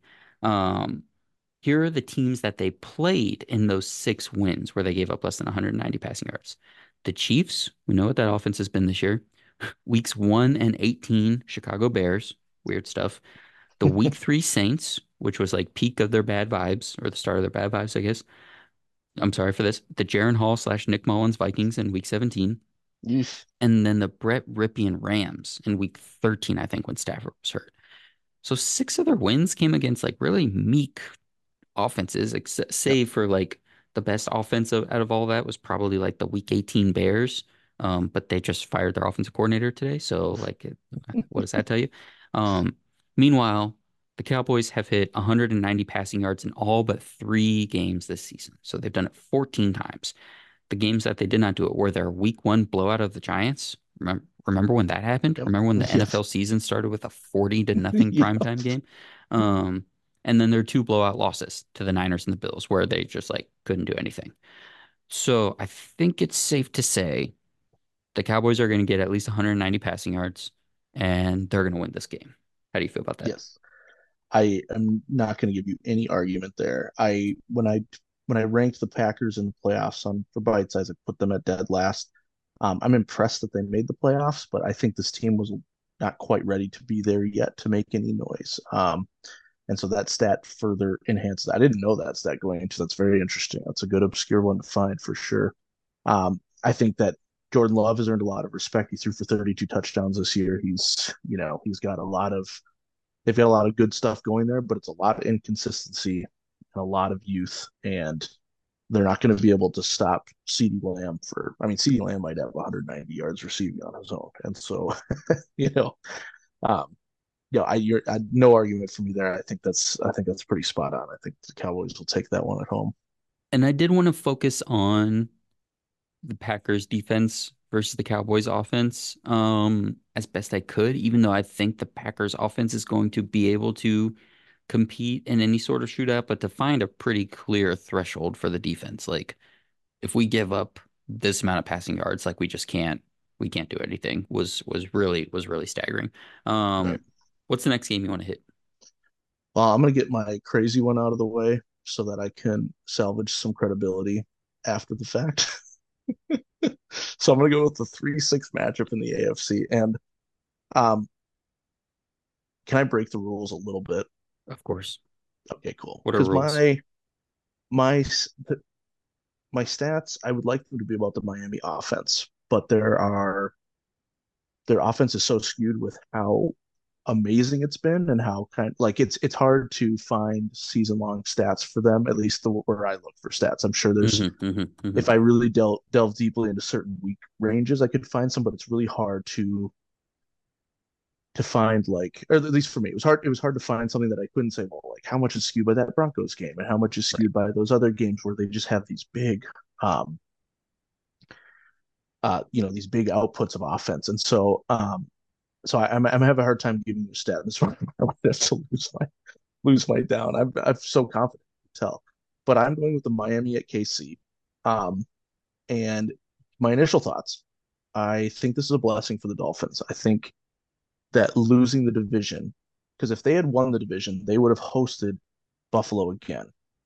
And yes, they would have had a home field advantage, but even in the game against Buffalo, there wasn't much home field advantage. The Miami Stadium or Hard Rock Stadium isn't exactly a, a pressure chamber for for opposing teams. Like even how good with how good the Dolphins have been. I'm not saying there aren't diehard Dolphins fans. I'm just saying the atmosphere there isn't going to cause false starts a lot and things like that. So um, I'm not not playing that they need the home field advantage. What I really thought of was when they played the Chiefs earlier in the season in Europe and lost 21-14. And I remember thinking to myself, this was a good showing by the Dolphins. Um, again, we'd like to see their offense be better because it's been better. Um, and you'd like to see them do it at the elite level against an elite team, but they didn't. But Mahomes threw for less than 200 yards that game, and I think they're actually a little bit better. I know their pass rush, we talked about it earlier, is, you know, do they have any guys that can rush the passer? So, yes, that's going to be a, a big, but I think that game was pre Jalen Ramsey, I believe, if I'm not mistaken. Wasn't he hurt back then? It was either pre or right when Oh, he was right. coming back. Yeah. Yeah. And so I think I just feel like their their defense has has been competitive, not perfect, but I'm also not super high on the Chiefs offense still. Um, they, you know, they run the ball pretty well. In fact, another reason I was looking at stats is that the Dolphins and the Chiefs are both averaging like just in between 110 120 yards in the past three games. Like their rushing yards are the same, their yards per attempt are the same. So they have kind of a, a neutralized rushing attack. Yes, the Chiefs have a much better defense. Yes, they have Pat Mahomes. Um, my stat was going to be red zone related again because Miami's second in the league with 65% TD percentage. If they get in the red zone, Mike McDaniel is just too creative and they put up tons of touchdowns. And I think, you know, where the KC's is like 17th in the league in red zone offense. They get they do have to settle for field goals for for a variety of reasons. And so um while the Chiefs defense is really great and while Pat Mahomes and Andy Randy Reid aren't people you want to bet against, they still have yet to prove to me that their offensive woes are fixed. They still led the league in drops this year, drop passes, and you know, in in t- thinking about the biases for our power rankings about you can't just give credits to coaches because they've been there. Like, part of me wants to say it doesn't matter. That's why I ranked them at third best team in the playoffs. Like, I basic based on pedigree, they won the Super Bowl last year. This is Patrick Holmes, the best quarterback football, et cetera, et cetera. But they haven't done it yet. They haven't like they've recently, I should say. Now, then you're saying, okay, so where's the love for the Dolphins? They also haven't done it much recently. I would point to the 96 yard punt return the Bills got in week 18. Um, yes, they still scored it, but that was a big swing in the game, and it's pretty hard to have. You don't see a lot of punt return touchdowns, so I'm not going to throw that. I'm not going to. Um, I'm not going to knock Miami too much for that. That happens at times. So here's where I'm going to break the rules because I could give you my red zone TD percentage stat, but I don't think that's going to sway you. So I'm going to go off the, or not off the cuff, but I'm going to go with my obscure thing that I can't prove and see if that convinces you. Don't you believe that Mike McDaniel is sitting on like a thin playbook of special plays? Like when we get to the playoffs, we are going to do these things that people have not seen before or at a time where they haven't seen it before. We're going to catch people off guard. We're going to get Tyreek Hill in open space again, and we are going to put up points again. We're going to combine our good rushing game with some really super secret plays that nobody knows about, build a lead, and then we're going to hang on at the end. Does that So do actually- convince you? Uh, no, I do. I do like that point. I do like that because I'm sure he's got something. Um, again, we yeah, we getting so many shout outs to the Stat Sheet podcast. Um, yeah, yeah. my my matchup there on that was L'Jarius Sneed versus Tyreek Hill specifically. Um, and the Dolphins can be sort of schemed out. If you look at Tyreek Hill, he has his like big explosive games, but then he if, against the right defense, he has games where they're they're matched up. They they know what to do against them. This Yep. Chiefs secondary is tried and true and and, and battle tested, right? I mean, uh, they had all those young guys play all year long last year. They win the Super Bowl. Um, they're they're some of those guys are better this year. The the best guys are playing like the safeties are better this year. Um, I think I, I think there's probably going to be one play, one crazy Tyreek Hill play. Um, but I think Sneed is going to have a good game, and I think this Chiefs secondary and, and talk about an experienced play caller who's going to have stuff ready. Steve Spagnuolo for for those Chiefs defense, man. I mean, he's talk about like look at the DC instead of just the players on the field, right? And and that guy's going to have something for him. Um, your try is unsuccessful. I do not think the Dolphins are going to win. And I I did I, I love that you you said um let me come off of this red zone stat because you know I was looking up their red zone stats for the last few games. Yeah, Still have been pretty good in the last couple games, but but only one red zone trip against uh, against the Bills. They were one of one. Their percentage is great. The percentage Yeah, has been great, but they only made it once against the Bills. yeah, And I think this I think this Chiefs team, man, I think they're going to get after Tua. I think they're going to get in his head. I think they're going to mess with him. I think they're going to make it hard to get to Tyreek Hill if Jaylen Waddle is playing, I mean, that guy's coming off a high ankle sprain. He hasn't played in a few weeks. yeah, Um, there's a lot of Durham Smythe going on right now. Uh, if Raheem Mostert plays, he hasn't been playing for a couple weeks. Maybe that's okay for him. I don't know. yeah. Um, yeah, your try is unsuccessful. Well, let me ask you bad. one more question, and then I'll explain why I'm not upset that you denied my try. My follow-up question: Do you at least agree that this is a better matchup for them than playing the Bills again, even if it's at home, or no? I'd have to think. I know it's hard to beat a if team it's a three better times, but matchup, but it's a better scenario, I think, because I think if you had to go in and play the Bills again, who are just all juiced up and just beat you at home, yeah, or well, I guess in this scenario they would have just lost, right? So it depends how they would have lost. But either way, regardless, I do right. think this is a better scenario. Whether like the X's and O's and and true personnel stuff matches up better, I don't know. Okay, Um, but I do think the scenario of not having to play the Bills again one week after just playing them is probably a good thing.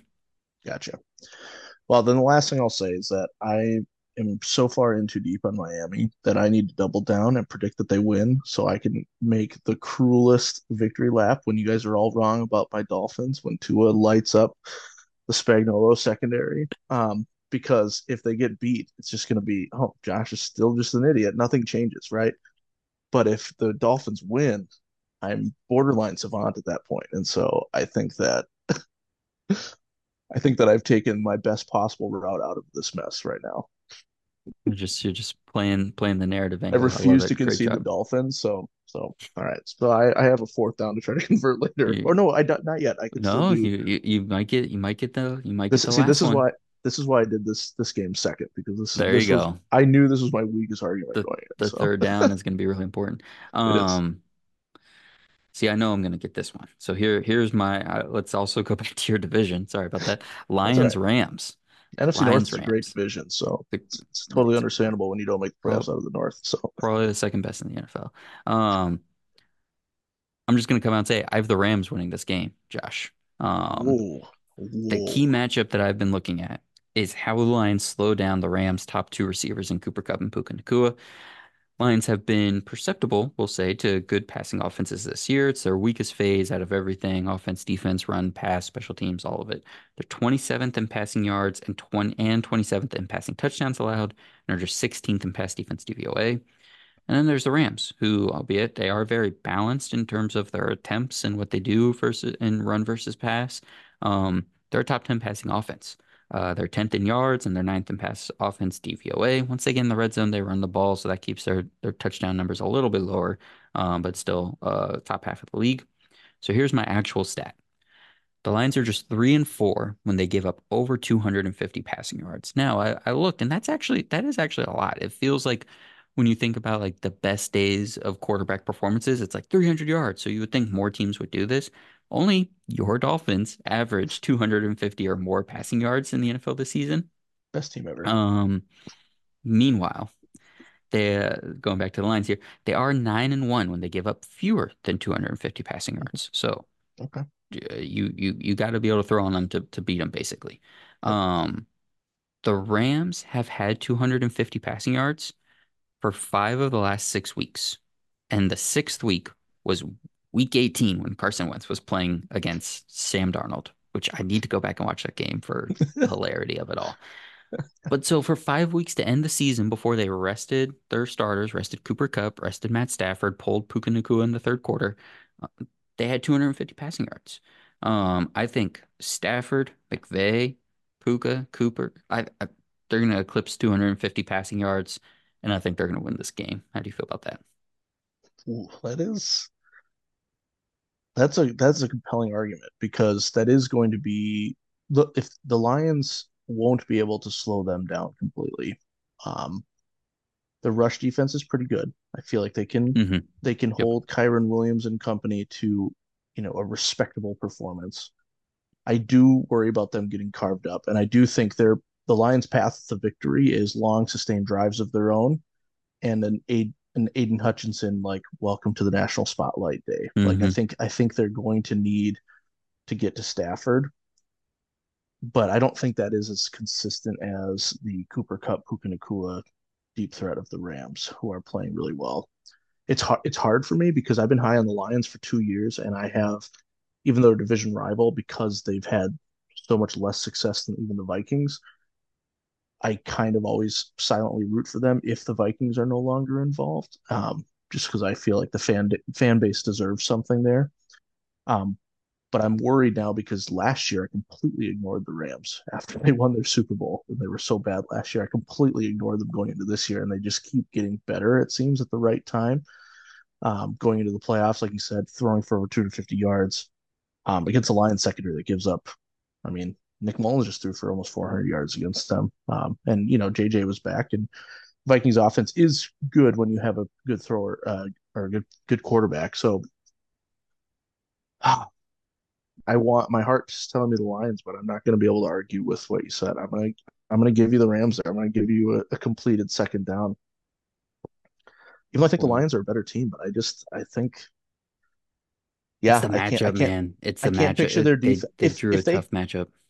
And and maybe if I was a little bit higher on Jared Goff, but I mean, you know, one turnover could really make the difference in this game, and you know, I'm a little worried about that for him too. So, all right, I'll give you the, the Los Angeles McVays. I love it. Um, by the way, your Vikings have the two highest passing yard totals on the lines this season. Um, so congrats on that. Oh yeah, Uh, something to hang our hats on. both both losses, but that that's okay. That's okay. Um, all right. Give me your third one. Give me Eagles right, Bucks. What do you got? so I have the Eagles Bucks matchup, and the first thing I wrote was, "Wow, who would have thought I'd actually have to think about this one?" I know given why. zero thought to this game, other than I hope I don't have to stay up too late eh, before recording the Stat Sheet podcast. Yeah, it, it it's mind-boggling to me, but Philly's in such a downward spiral that I did have to put some thought into it.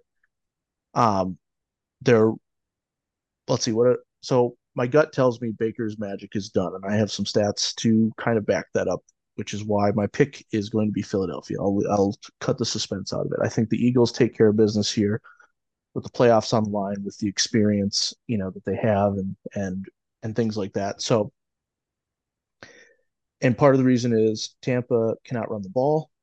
Um, they're seventh in scoring defense, which is impressive, but they they can't run the ball very well. They're going to have to rely on turnovers, and which is again, it's not lining up with what's happening right now because Philly's turning the ball over left and right lately. But I Mhm. have to think they will shore that up, knowing that they are going to be the superior team on the field. I have to think that that's the case, and that's why I think Philly will take will take this one, even though you know the turnover margin is, is completely flopped. Tampa's ninth, Philly's twenty seventh. They are on both opposite sides of the, and so and and and I, I'm the reason I'm most nervous is because I've been anti-Bucks all year. And so the fact that I'm picking the Eagles means that they are going to light it up on Monday night and win a playoff game. Um, my so my my stat is that because I actually wrote so I wrote Philadelphia will win a close one. Tampa will actually take an early lead on a deep TD to Mike Evans. Like I'm predicting that to happen because I'm Mhm. going to sweat it a little bit. Um, Baker's going to huck it deep early in the game. They're going to go up 7-0 on some like 48 yard touchdown pass to Mike Evans. And it'll be like, here they are, somehow going to beat the Eagles. Um, but Baker Mayfield is still not like, he's not super accurate. And I was trying to find stats to prove that because when I watch Bucks replays back, when I watch their games back, they're winning games, yes, and they had a really nice stretch at the end of the season, and they beat the Jags, and they beat some of these other teams that we thought were were at least decent. Um, but he's oftentimes behind his receivers.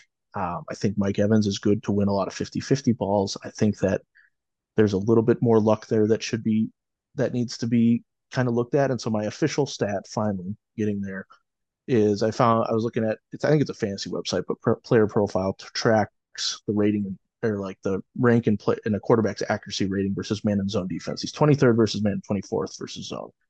I was trying to find Philly's tendencies, and I could not figure out how often they're in man versus zone because I know their secondary has been leaky. It's the other thing too. Like, is I'm still thinking of Philly as this juggernaut defensively, and they're just not it. Like they have given up yards all year through the air, and they've made up for it with a great front seven. That front seven is kind of dipped down. Their sack percentage is lower. You and I have talked about that before. Like they always started their deep dominant defense always started up front with the front seven. Um, so it was okay that they gave up yards the passing game. Now they're kind of all in flux. And yet I think they can handle the Baker Mayfield led Tampa Bay Buccaneers. I don't like his accuracy ratings. Um, some of his completion percentages during, with man are sub 60. It's in certain metrics. Like it's, he's not exactly being super precise. And yes, he's a gamer. Yes, he'll, you know, hit peak bounces back just with the best of anybody if he makes a mistake. But this Philadelphia team is too good to lose to the Bucks, even in Tampa Bay. Now, I'm, I'm not predicting Eagles to go on another Super Bowl run or anything, but um, because they get matched up with the Bucks week one, because of Baker Mayfield, because the Buccaneers cannot run the ball. I don't think their offense will be up, be on the field enough. So even if Philly has a little bit of the turnover bug still, I think Jalen Hurts will have enough opportunity to make up any sort of deficit they fall into. And I just I can't pick against the Eagles. So that's what I got for you. This is so this is so tough.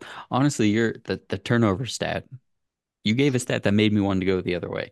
The of course I did. the Eagles are minus eight in turnover differential in the mm-hmm. last five games.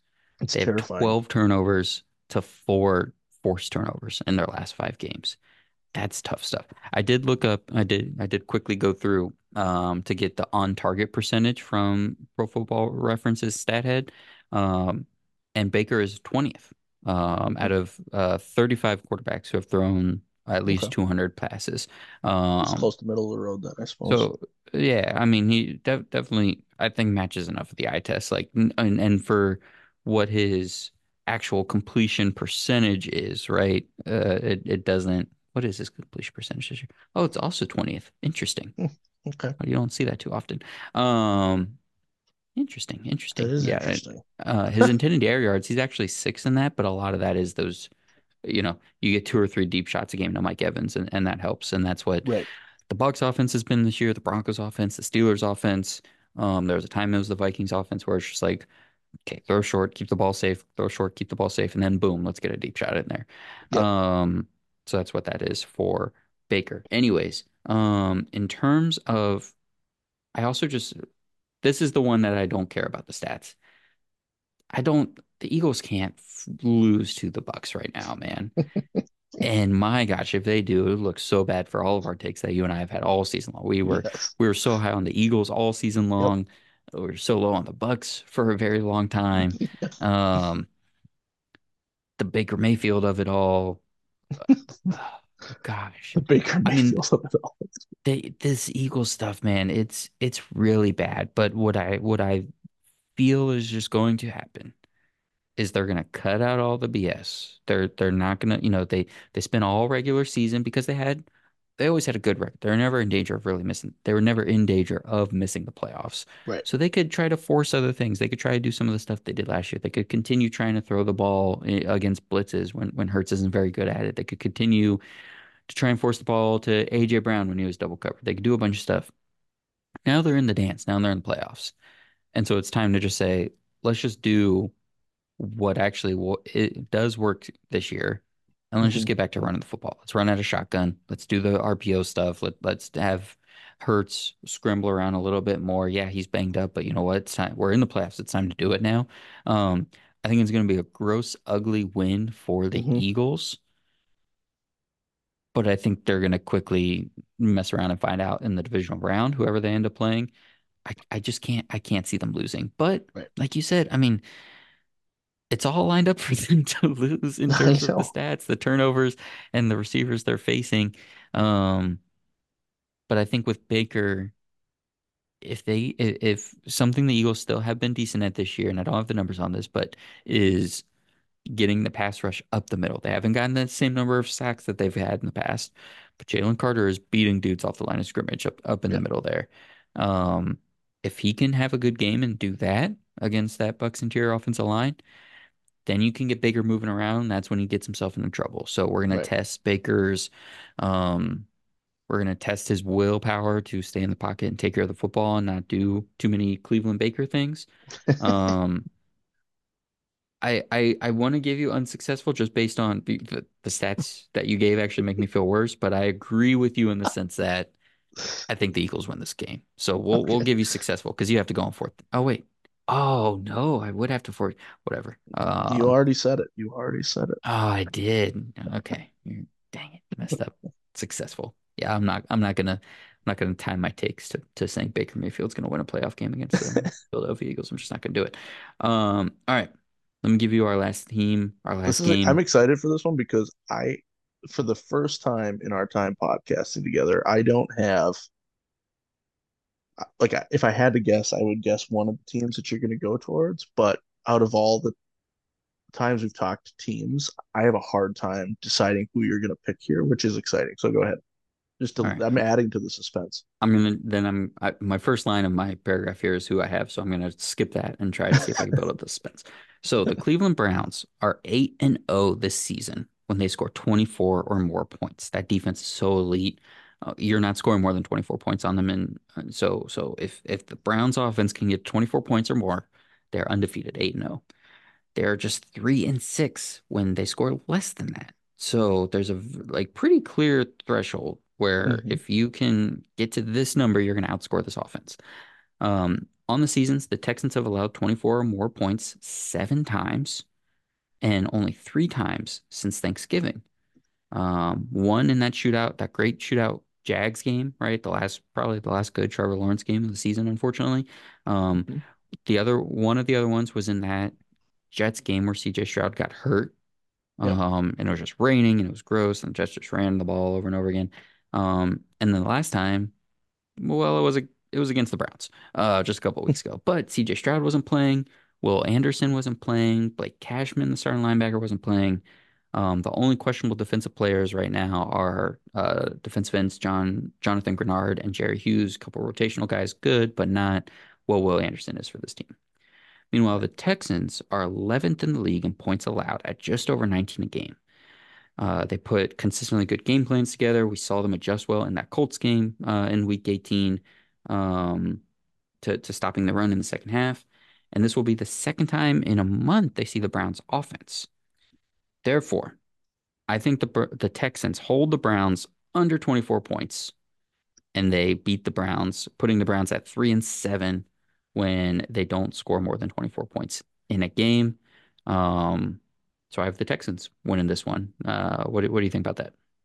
Okay, I think I was going to lean Texans. If you were going to pick Texans, yes, for sure. No, I I agree. I agree with you, and I think it kind of it also goes back to the fact that we we think CJ Stroud's a dude. I think that I think CJ Stroud's going to get sacked like five or six times in this game, and I think they're going to have some bad drives that get stalled, but they're going to counteract that with a big scramble, a weird deep play. It's going to be stuff that you say like this is weird stuff that happens to a really great defense. Um, and then, like you said, I don't as much as we love the Joe Flacco story and the deep balls to Amari Cooper, I have to think that the Texans will be will be ready. Or you don't you don't love that story? Yeah, I don't I don't necessarily love it. I won't say I love it. You know, it's a nice story, I guess. I don't I wouldn't say I, I I. I, kind I kind of love it, but I, I don't think it's going to go very far. Um, you know, and and and normally in this type of a close four or five matchup, I would probably hang my hat on. Well, you don't really go with a rookie quarterback in this setting, but we just kind of talked about how that's something we're learning here. Is it's not it's not as big of a deal anymore. It's not like these young rookie quarterbacks are are incapable of showing up in the big moment. And CJ Stroud has proved he he had a win and in situation, so he you know he he already did his must win to get to the playoffs, so he knows what it's like. And yeah, yeah, I'm gonna I'm gonna let you win your third straight on that one because I do like the idea of keeping the I I I don't know if I trust the Browns offense enough, and I might just be too high on CJ Stroud. Here are here are the teams they scored 24 or more points or 24 or more points against. I didn't even really factor this in when I was doing it, but it makes me feel even more confident in this. The week one Bengals, who mm-hmm. whose defense was really bad at the beginning of the season. Um, the Cardinals, one of the worst defenses in the league. The Titans, one of the worst pass defenses in the league. Um, and just had no semblance of offense at the beginning of the season. The Jaguars, who that was a solid defense, but had definitely had holes. And by the end of the year, that was week 14. Um, we we knew what those holes were.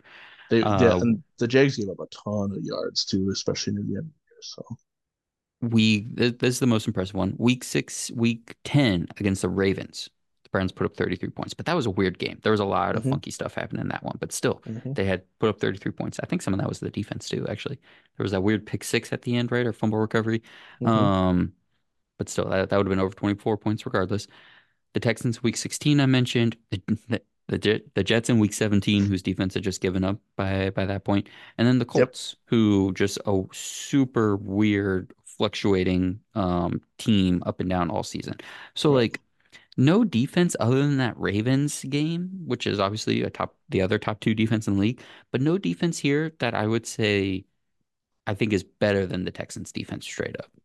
So yeah everybody else, I mean, they they lose to the Steelers uh, and and don't score 24 points. They lose to the or they beat the Bears, but they don't score 24 points. Same with the Niners. Um, yeah. Let's see the the Bengals again. Actually, they didn't. They only put up 14 points in that game.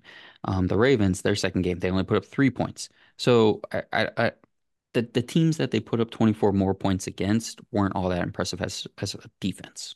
Right for sure. And I'm just looking at their turnovers now too as well, and they've they've only had one game without any turnovers, um, and that just gets amplified when you have when you have Joe Flacco back there as well. So.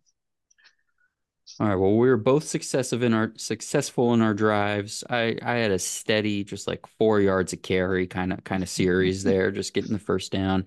Um, I don't know. You you you took a sack on second down. You you had a, you, you had a good first down, took a sack, but you got a good third down conversion, I guess.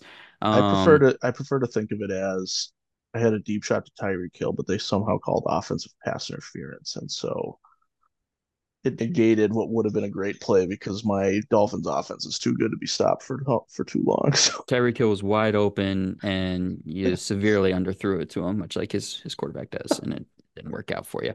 Um, out of curiosity, we're at the end of the podcast now. Anyways, Josh, who who would who was your team that you were going to go with had you needed to use go on fourth down? Uh, and this is the team that I would predict to make the playoffs next year. That missed this year. Yep. That missed this year, man.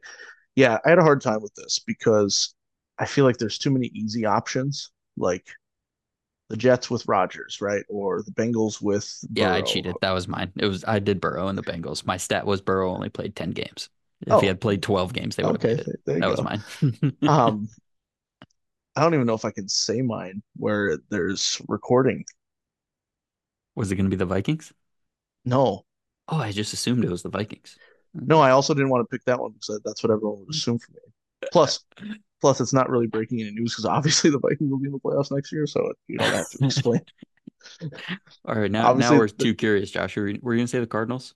No, I was going to say the Bears, and I okay, and I can't say that as a Vikings fan. Like it's it's weird to say that. There's people that would judge me for that. But so I want all all Vikings fans to know that I'm operating on the assumption that the Vikings have won the division. The Bears are sneaking in as a wild card.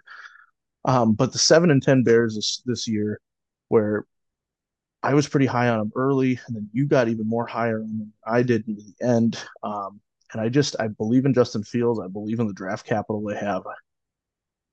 Um, and I don't necessarily, I don't want to say I believe in their front office per se because they haven't always made the right decisions, but I do think that Ryan Poles is a plan. I do think that they have, you know, I think if they stick with Fields, I think they could make some mistakes in the offseason that would that would then shift me in the other direction. But I think if they rally behind Fields, if they bolster one one side of the trenches at least with an elite talent, uh, preferably defensive line, in my opinion. Um, if they somehow get Marvin Harrison Jr., um, this seven and ten team that that looked pretty good at times. Um, you know, with a new offensive coordinator in place, I I, I think the the Bears are.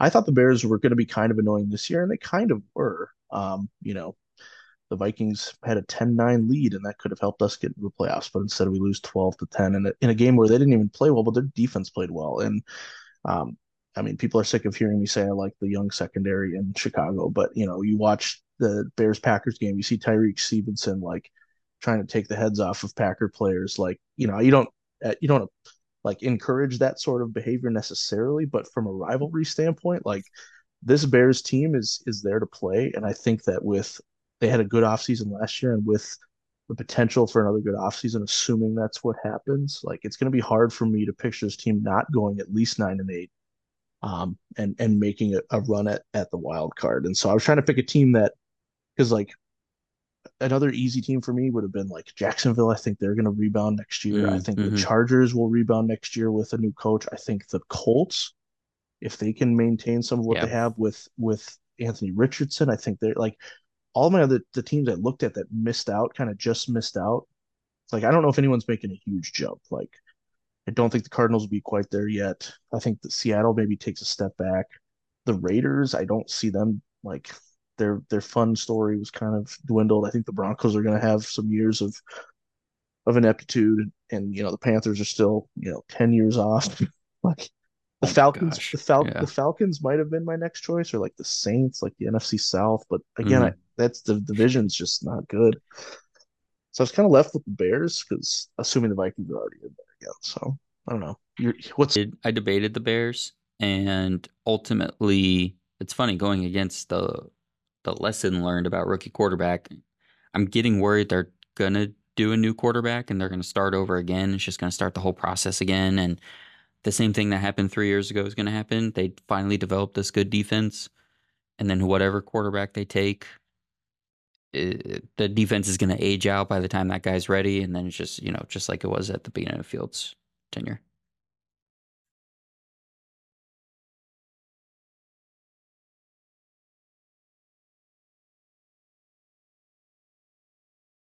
Um, in some sort of trade. I don't know if they could get anything. Um, I'm gonna be out of the Bears as well, even if they take whoever the best quarterback is. I haven't I haven't really done my own little film review on Caleb Williams, Drake Maye. Um, my buddy and I are kind of into Michael Penix Jr. for the Vikings right now. Would be a fun would be a fun pick, but I haven't looked in depth at his at his tape. Um, so yeah, basically. there is, you know, we have a whole playoffs to, to watch, so let's do that. Um, Josh, thank you very much for coming on once again for this Power Rankings 5.5 and uh, Super Wildcard Weekend preview. Hope everybody enjoys the Wild Wild Weekend. Um, do you do you support the the name Super Wildcard Weekend, or do you do you ignore that? Is that what they're calling it these days? Super Wildcard Weekend. so I guess my answer is no. I don't support it. You know what I support? And it's not just because the Vikings just missed out, because we wouldn't have even gotten it. I I hate the seven teams. I'd rather an even number. I think they should go to eight and get the first two teams get a bye. Um, and again, the Vikings finished tenth. They wouldn't have even gotten in if that were the case. So I'm not. It's not just the like the Vikings were almost there, so that's what I want. It's the, the seven teams is weird to me. Just like the 17 game season, like can't have a 500 team. Like it's weird to me. I'd rather have eight teams, two teams get a bye on the one, number one and number two and upside the bracket type of deal. That's just I think I'm used. To, I think I grew up with that doing you know traveling basketball tournaments and things like that. So that's that's kind of my my my shtick. But um, I guess Super Wildcard Weekend isn't going to cause me any extra stress. I just I don't know. Well, you didn't know about it, so I think I think you're all good there. Um, fan that that was the perfect answer. That was fantastic. All right, everyone, thank you all so much for listening to another episode of the Sam Short Podcast. Thank you, Josh, for coming on once again. Everyone it. Enjoy the weekend. Enjoy the football. Have fun and be safe out there.